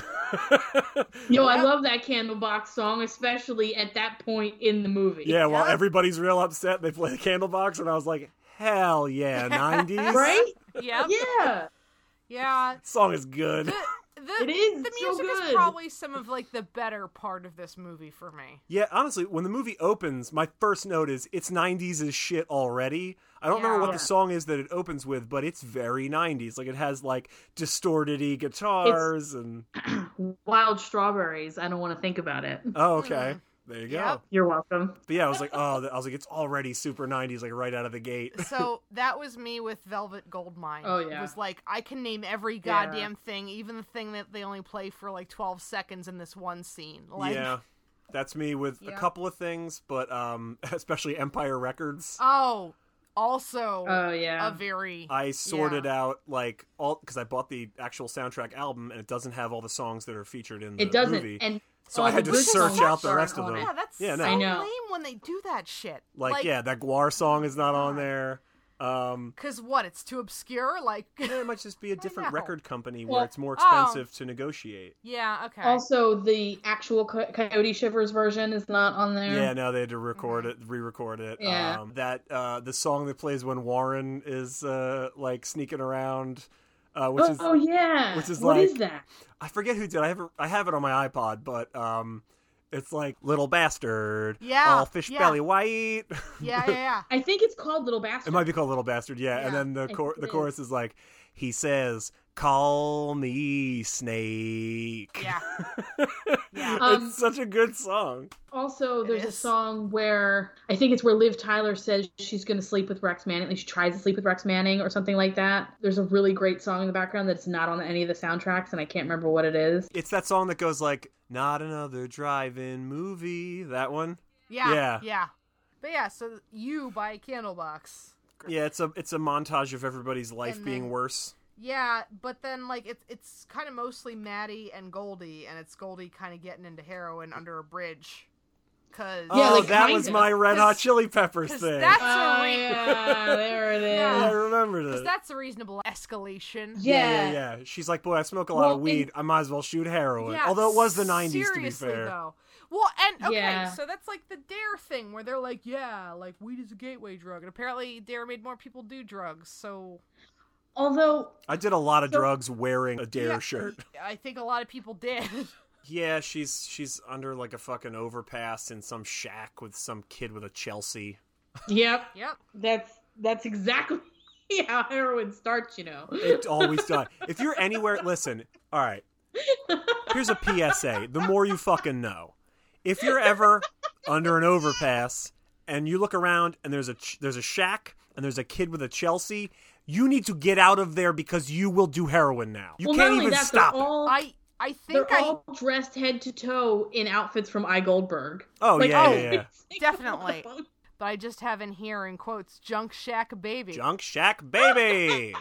junk Shack, baby. Junk Shack. It's a little old shack where we can do junk together. Yeah. What does tin roof rusted mean in that context? Uh, I think it's when you cook the spoon up. Yeah.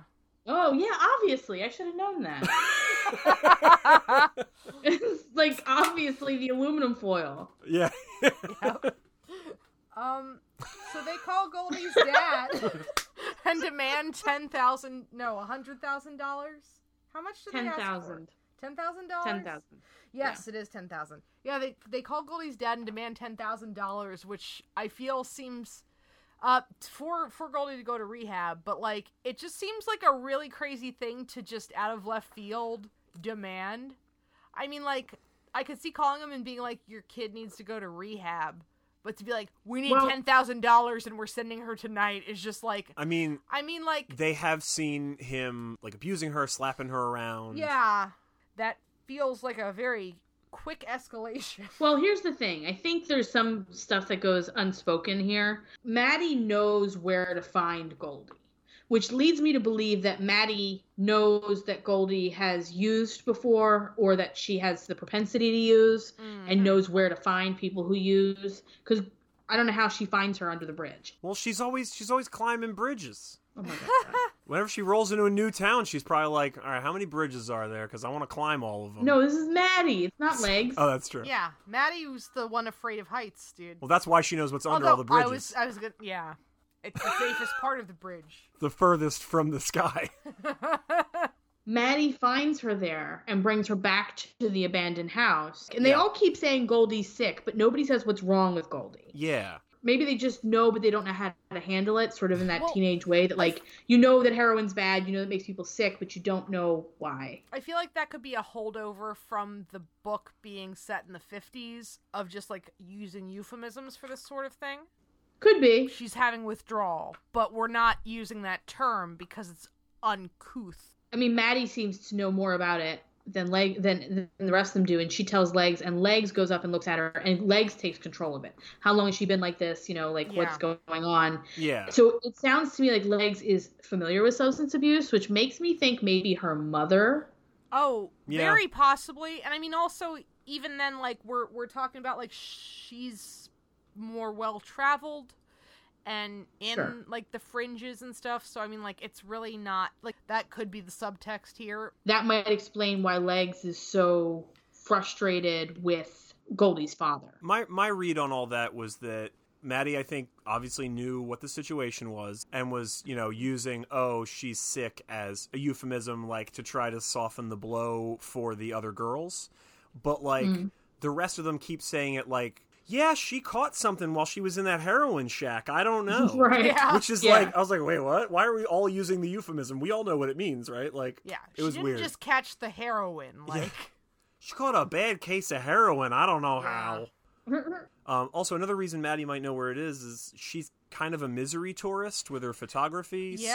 So, like, she Mm. might. That's true. Again, this Yeah. is not in the film. This is not in the text. no, but, but like, in, in the beginning though, yeah, you do see a bit of that with how she's treating other people at school. So yeah. that's not so a- she a might bad know where read. that is because she's like, oh, this is probably where she is. This is where the Yeah. junkies in town hang out. Whatever, whatever. I, I thought we saw Under the Bridge before this, but I can't remember in what context now. don't remember. Yeah. maybe it, it kind of looks structurally like the place they go to where everybody is skateboarding, like the skate park area. Oh. Oh And, like, yeah, that's true. Goldie is graffitiing on the wall, and she puts she writes Foxfire across the wall. Yeah. Yeah. Oh. Yeah, honestly, it looks like underneath FDR, and I could definitely see a heroin shack existing there. Yeah. Right. I don't ever wanna feel. Oh my god. Um, so yeah, I mean, things have gone fully off the rails at this point. They, Yeah. you know, They go to her dad's house, Goldie's dad's house. yeah, they're trying to just like stern lecture him into giving them ten grand, which is fucking insane. And then Jolie, you know, it's like, oh, I remember where you keep your display gun. Display gun. I remember where you keep your display gun, and then she busts that out, and then she shoots him because there's a bullet in the chamber, which we learned in the you know previous yeah, scene. it's in like a hollow book on like a clear glass table that has like three things on it. So like it's really not that well hidden. Yeah, no, it might as well be in a fucking display case. Definitely. Oh, it's my humidor where I keep my cigars and my gun. You know what though? Somebody's got it. Yeah, Khaled.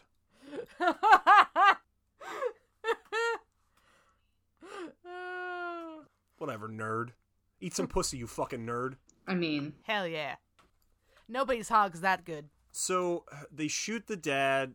They tie him up, then put him in the car. Is that right? Couldn't but they remember. like edge him into the car at gunpoint. Yep. Uh, Legs tells Maddie to grab the keys. Maddie kind of fights her on it. She Yeah. does it eventually. And she's like, Where am I going? Where am I going? Sh just drive, just drive. So Maddie drives to the house. Yeah. And then they put him in the house. Legs gives the gun to Rita Mhm. while she ties him up. And she's like, I just need to think. I just need to think. You'll be fine. Hold this. yep. Yeah, that's right. And he, what does he like? Make a move or No, Goldie comes upstairs. Yeah, I was gonna Oh, say, I'm not- that's I'm not- I don't even right. think he does anything. I think it's that she just kind of gets startled and shoots him in the shoulder. yeah, Go- Yeah. Goldie's like, hey Goldie- guys, what's going on? yeah. Yeah, Goldie comes upstairs and she's like, Dad, what's going on? And then Rita gets startled and shoots. yeah, and hits him in the chest or the shoulder. shoulder. Yeah, I thought it was like non-lethal, but also not great. Yeah, No, no, you Yeah. shot a man. Yeah. yeah. Like you And- gotta get into a hospital, not like right this second, but soon. Yeah, and fucking, and that's when that's when Legs is like, so I'm gonna go. Yeah. Right. Um, so like, boy, it's getting late. She's pointing at a watch she doesn't have. She's like, mm, I gotta, Yeah. The, the I three got- other I- girls that we decided were less important take the dad to the hospital. I can't miss Leno tonight because uh Nobody likes Leno. Sorry, Leno. no, nobody likes Leno. I especially don't like him after he, you know, screwed Conan over. Have you have you seen that? Have you heard about that? I'm terrible and nobody likes me. Meh. but at Yeah. least he hasn't spoken out about pussy Yo, I bet Jay Leno eats pussy real good. Ah! because of all the chin action, Yeah. chin hog situation. Chin hog. Stop it! I'm so upset. Tina's like, I don't like where this is going at all. Chin hog sounds like the name of a town that has like an elf problem. the children of Chin hog were Hunter, we should have a podcast where you read fairy tales for the children. the children of Welcome to our new podcast, The Children of Chin hog. We're on the bridge, and Legs is gonna hitchhike her way out of here because, uh, not that she shot the dad, but the dad has been shot, and Yeah, and she's She's got probably priors. fucked, yeah. She just got out of juvie. yeah, She's gotta Um, go. you know, Maddie's with her and stuff, and is like, like, you know, kind of like you're leaving, Yeah, she, and you know, which eh, I I mean, she's totally right. Like, it's fucked of you to leave right now. I understand, like, you don't want to take the rap for this, and you definitely will because, like, even though you didn't Oh, yeah. shoot him, he and everybody Doesn't matter. else probably will, you know, be Well- like, "Hey, she had the gun." and and you know clearly that you're an easy scapegoat because you don't have Right. connections in this town. right? So like even in the best of situations, you are fucked. Yeah, totally. Right. But not only that, if we're going to go with our theory about her being sort of this mystical Oh, character yeah. or that she is um, a metaphor for them, you know, kind of coming of age, her job is essentially done. yep, Yeah, you shot a man. You're an adult now. yeah, Well, she stirred up all the chaos necessary to get them on the right path. yeah. Yeah, Not that like shooting a guy is great, but that guy created a lot of issues and now now he probably will turn over a new leaf and hopefully look at things differently and be better to Goldie. That's the idea. Right. So like she her job is done. She moves on to the next town and with the next group of girls that she emboldens to take over their own lives. And so Undoubtedly, with even more destruction and uh, injury in her wake. well, yeah, man. I'm sure. Yeah. got- Sometimes that's it is what it is. You Yeah. got, yeah, you gotta. Yeah. Sometimes you gotta, you know, break a couple eggs, make an omelet. You know, Mhm. Chaos omelet. Yep. that's in my Sonic the Hog uh, game. He's trying to collect the chaos yeah, omelets. It's very funny. It's the chaos emeralds in the song. I know what it is. I don't know that you play Sonic. Uh, Um, but anyway, I think this is the most moving scene in the whole movie. oh yeah, well, cause it's it's like it's being all like, uh, you'll know what to do when the moment happens. Right. Well, Legs is asking Maddie to trust her gut. Yeah, And Maddie may or may not be, we don't know if Maddie's trusting her gut or not. We know that Maddie chooses not to go. uh-huh. So is she trusting her gut and she doesn't think it's safe? Or is she too afraid to trust her gut at all? Ah. Um, right. But also, Maddie and Legs say very little to each other after that because Yeah. Legs is just like you know you look you look at you look at the, their eyes and you determine whether or not it's safe. You'll know, like you'll know if it's safe to get in the car. The truck stops for Legs, and Legs looks at Maddie, and Maddie just bursts into tears, and you just know that she knows she's not going. She Yeah. can't go. oh, absolutely. Angelina Jolie legs lets out this sound that is so sad Yeah. because Yeah. it's like it's like part laugh and part weep. It's Well, all no, at it's once. it's that her heart broke a little bit. right, and yeah. Mm-hmm. you could hear it though. It's beautiful. It's like Yeah. the most incredible moment, and she makes this sound, and then she just says, "You'll be in my heart, Maddie," and she goes, and she doesn't look back, and it Yeah. is gut wrenching. Yeah. Yeah. My read on that was that it was, you know, Maddie. When the truck pulled up, Maddie looked at legs and, you know, she looked her in the eyes and saw that, you know, that life wouldn't be safe for her. Okay, yeah. You know, she's not equipped for that. Yeah, I mean, I hadn't thought about it as Maddie looking into her eyes and, and deciding, but yeah, that's valid. That's a good point. Uh, Like, that's one of the scenes that I. Because then, Yeah, that The you truck- clearly recollect because it's one of the most emotional points in the film, Yeah. and this is where it stands tall is in those moments. and it stands really tall because then when the truck drives away, Maddie climbs up on top of the bridge. oh yeah, she's not afraid of heights anymore, and it's No. like the sun comes up again. And Well, and I think that's the whole that's the Yeah, whole yeah. Uh, end of the fable there. Sure. That's Yeah. the allegory, that's the moral of the story. That's she now isn't afraid of the things she was afraid of before. She has grown. She's a different person. Yeah. yes, Um, A new day dawned in Chinhog. right. oh, Mm-hmm. oh, the things that we create on this thing, God. anyway, um, yeah. So, and that's where that Kristen Hirsch song "Me and My Charms" plays, Yeah. which is like so beautiful. It's like the whole chorus to that song is "You can't leave me now. I haven't left you yet," Yeah. and it's like so sad. Oh my god. And then that's the end of it. We don't actually know how things play out for Rita and Violet and Goldie, and you just assume that their lives are different now. They have to be, Yeah, they definitely are. but we don't know. Do either of you know if Maddie ever takes any photographs of Angelina Jolie? In the, in the... She does, yeah, because And they're legs. framed in the the abandoned house. Because Okay. when Yeah, Legs yeah, is in yeah, the correctional facility, she's picking them all up off the shelf and looking at them. yeah. Okay. Yeah, the Candlebox uh, montage. If you look at the pictures that she took of Legs, they're all like sort of really beautiful, sad candids. They're not like when she photographed her boyfriend, Oh, it's all very set up. Yeah. very set up, very posed, very sexual, and very objectified and campy. And when she took pictures of the other girls, it was sort of objectifying them or it, not looking at them in a way that is shallow. Yeah, where it was like, because I mean, like, it's the her and Goldie thing where it was, um, like ridiculing her almost. Right, sure. Uh, but then the pictures that are in the house that she's collecting after uh, the court case are very different. There Yeah. are a lot of candids of the girls. There are a lot of really sweet moments between the girls, and then there's a very large picture of legs, like an eight by 10 um, that she takes off the shelf and looks at. And it's sort of like a melancholy photo, but it's Mhm. really beautiful in black and white. Mhm. And you realize that she obviously a change has happened in her. And the way that she was photographing them before and the way she's photographing them after is very different. Also, the way she photographed somebody she was in love with before and the way she's photographing the person she's in love with now are very different. Yeah. So I think you can see her growth through her work, and, and it's really understated. It's not the focus of the movie, and they don't really highlight that.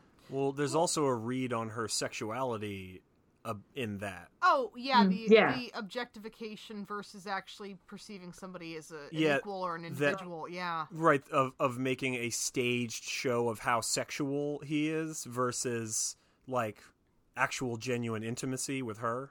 yeah. Right? Yeah. yeah. Valid. Yeah. And I mean, like, I feel like that's a big part of coming of age is learning the depth of love because Mhm.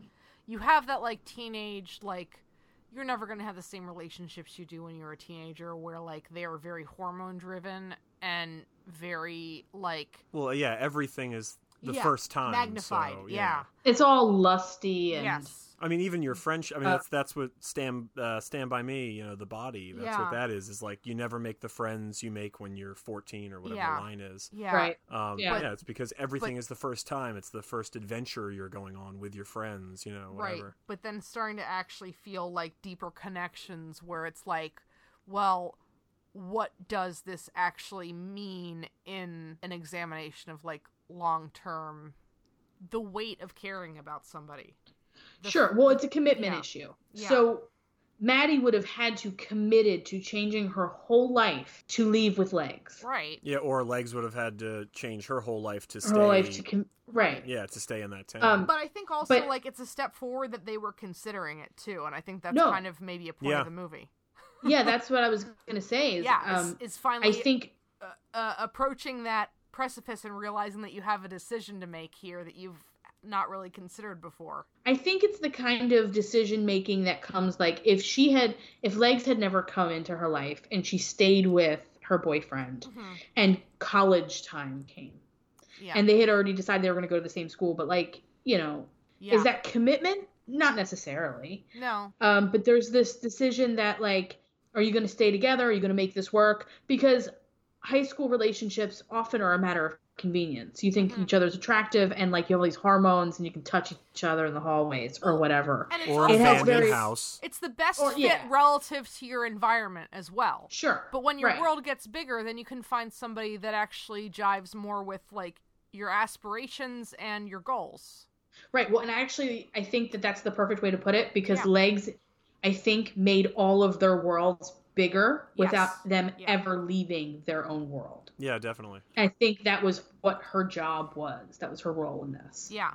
Guys, I'm really proud of us. We did a really good deep dive on Foxfire. Yo, Sure also did. Tina, when we did Yes. Hereditary and you were talking about like not really liking the movie until we talked about it more, I feel like this has given me a better appreciation of this film because like I watched as a teenager, I didn't really care for it. I watched it again, went, yeah, I can see why I didn't care for this, and now Mm. I'm kind of like, I mean, there's some good things here. It's just it's not a perfect movie, but like Right. you know, All right. I know I'm getting too No, no. yeah. So on that note, yeah, uh, do we want to? Do we feel like we're ready to to to weigh in?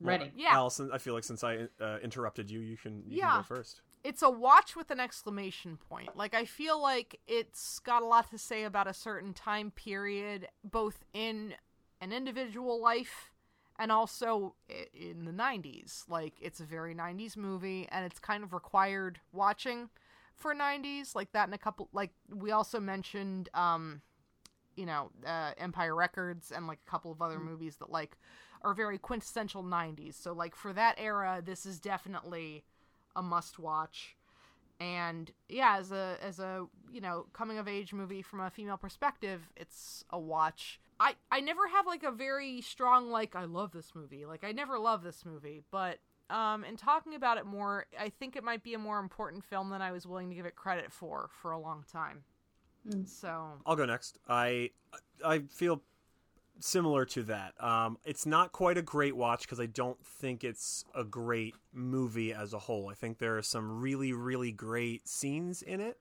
Um, and s- and uh, the cinematography is largely very, very good. The performances are largely very, very good. The script is a little dodgy at times and it's a bit messy. So I don't think it's quite a great watch, but I think it's a very strongly recommended watch.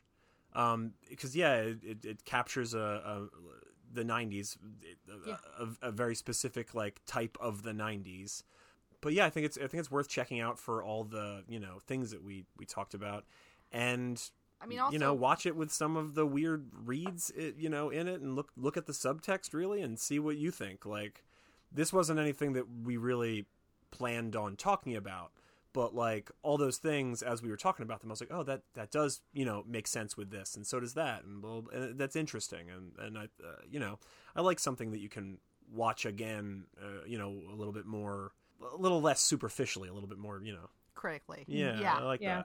that. Mhm. So yeah, I think it's a it's a recommend. It's a recommended watch.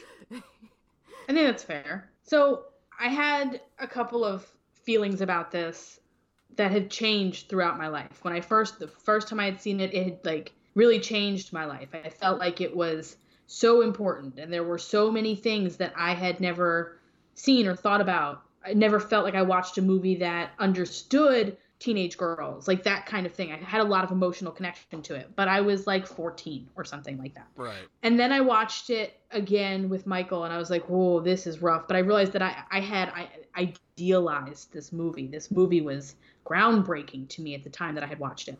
And so when I watched it with him, I was like, "Oh man, this is bad. This is kind of embarrassing. This is kind of embarrassing."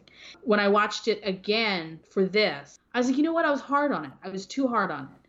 I think that there are definitely some holes. I think there are some parts of the script that really could use a lot of work. It is a bit on the melodramatic side, but Mhm. I think that there are so many more redeeming qualities that I brushed over because I held it at such a high standard and then I dropped it to a very low standard and then I could actually look at it in a way that was reasonable and sometimes you need to do that. You need to take a couple looks at something until you can actually look at it in a way that's that's real. And the cinematography I think is stunning. Y- yes. I think the acting, especially by Angelina Jolie and um, Hetty Burgess, yeah. Burgess. Yeah. Yeah. I think that they are standout. And the other characters are, are just as good, but they are standout. And um, some of the scenes are extremely touching. And I really love this idea of her just being the catalyst for change. Legs is the one who comes in and like sets it afire, sets everything on fire, and lets it burn, and walks out and changes everybody's life. And that's a really cool concept to me. So I definitely feel like it's a recommended watch. I would love for somebody to go into it with that idea in mind. Like I want to watch it again and look more closely and find more that adds to that theory because I think there's more there. So I would love for people to watch it with that in mind. If you've seen it before and you didn't care for it, maybe give it another look and like look at it through those eyes and see if you see it differently. But it will I think mean a lot more to somebody who has lived through that generation and who experienced the 90s in a similar way. Yeah, it's the other thing, man, is that like not everybody's got the same teenage experience. And so No. I'm really not sure how people would cuz we all grew up, you know, more or less in a similar spot where like this is something that you can sort of relate to, you can understand what's happening here. And I'm not sure what it's going to be like for future generations if this is Right. just something that we're looking at in a very specific way because we were of the age f- that it For was sure. intended for. But yeah. I think it's got a time capsule feel about it. Yeah, It feels like you've opened up a window into the 90s. And, definitely. and that's pretty cool. Um, so I lean towards Great Watch. I think that it has more redeeming qualities than it does um, not so great ones. But would I say if you have no interest in this movie, you should watch it anyway? No. Uh, you have to have some interest.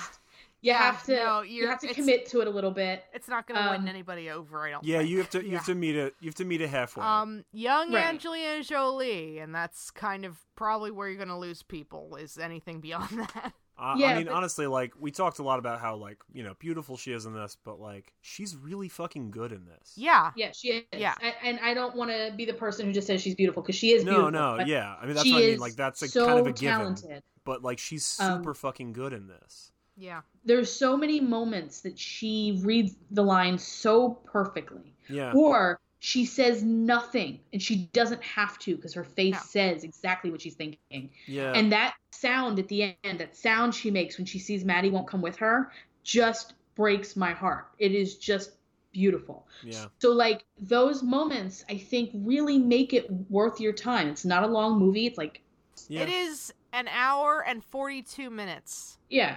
So it's not a long movie if you have an afternoon to kill, which we all do. yeah, yeah. You know what? Like check it out. See if you like it. If you don't like it, you don't like it. But yeah. It's on Tubi. Tubi's free. It's on Yep. Pluto. Pluto's free. I I think it's got enough redeeming qualities to say that you won't feel like you wasted your afternoon. I got. to I have to agree. Tina, do you have anything you'd like to plug? Do you want to direct No. people to your social media or anything? Absolutely not. don't Um, don't be my friend, please. Watch Stranger in a S- or not watch. Watch someone read the book "Stranger in a Strange Land." yeah. Uh, read Stranger in a Strange Land or get it on one of those um they read you books sites. So I haven't. It's been months since I've had to do the wrapping up the end of the show thing. So Let's see how rusty he is. uh, if you want to like us and follow us on various social media platforms, we're on Twitter and Instagram at HWGW Podcast. Um, you can email us at right HWGW, which is W R I T E H W G W at gmail.com. Uh, we are available every other Wednesday. That's every, Every other Wednesday. on the Movie John Podcast Network, and I think that's it. Um, anywhere or you, wherever you... get your podcasts from. yeah, anywhere you can, like us, subscribe, give us a five star rating, Yeah. um, because it helps spread the word about the podcast. because Yeah. more people see it because there's more five star ratings and blah blah Yeah. blah.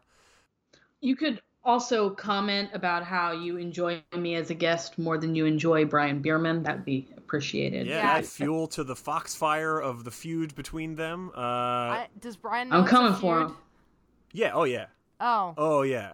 okay. I, I'm gonna have to have a belt made. Give me the aggro crag. I want the aggro crag. Yeah. Uh, Ah. thanks, thanks so much for doing this, Tina. Yeah. Thanks so much for doing this twice. Yeah. Uh, Not only thank you My for pleasure. doing this, but thank what you else for am I fucking supposed to do? dealing with my tits on your screen as I try to fix the laptop. I'm mad at it, girl. I'm mad at Thanks. I love you guys. it. Uh, we love you back. Oh boy, that was begrudging.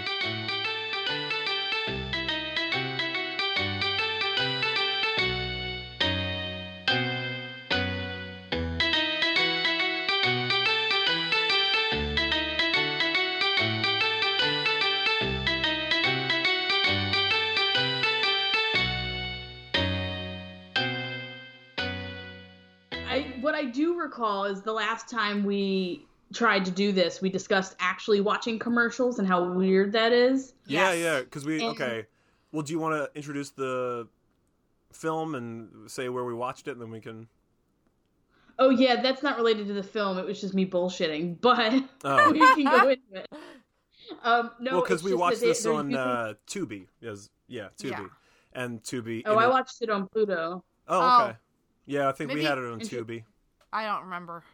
Yeah, I think But that's what it was. But yeah, either and they way, they um, interject commercials every 15, 20 minutes at random. Oh no, it was Pluto because we were talking about how they don't warn you that the ad is coming. you know. Yeah, they just throw it at you. No, But I have you- know. Have you seen the commercial where they use the Welcome Back Cotter theme song? For- No. no, for what? It, it's for like Applebee's, I think, where they're Uh, like trying to welcome you back Oh, to like- Applebee's.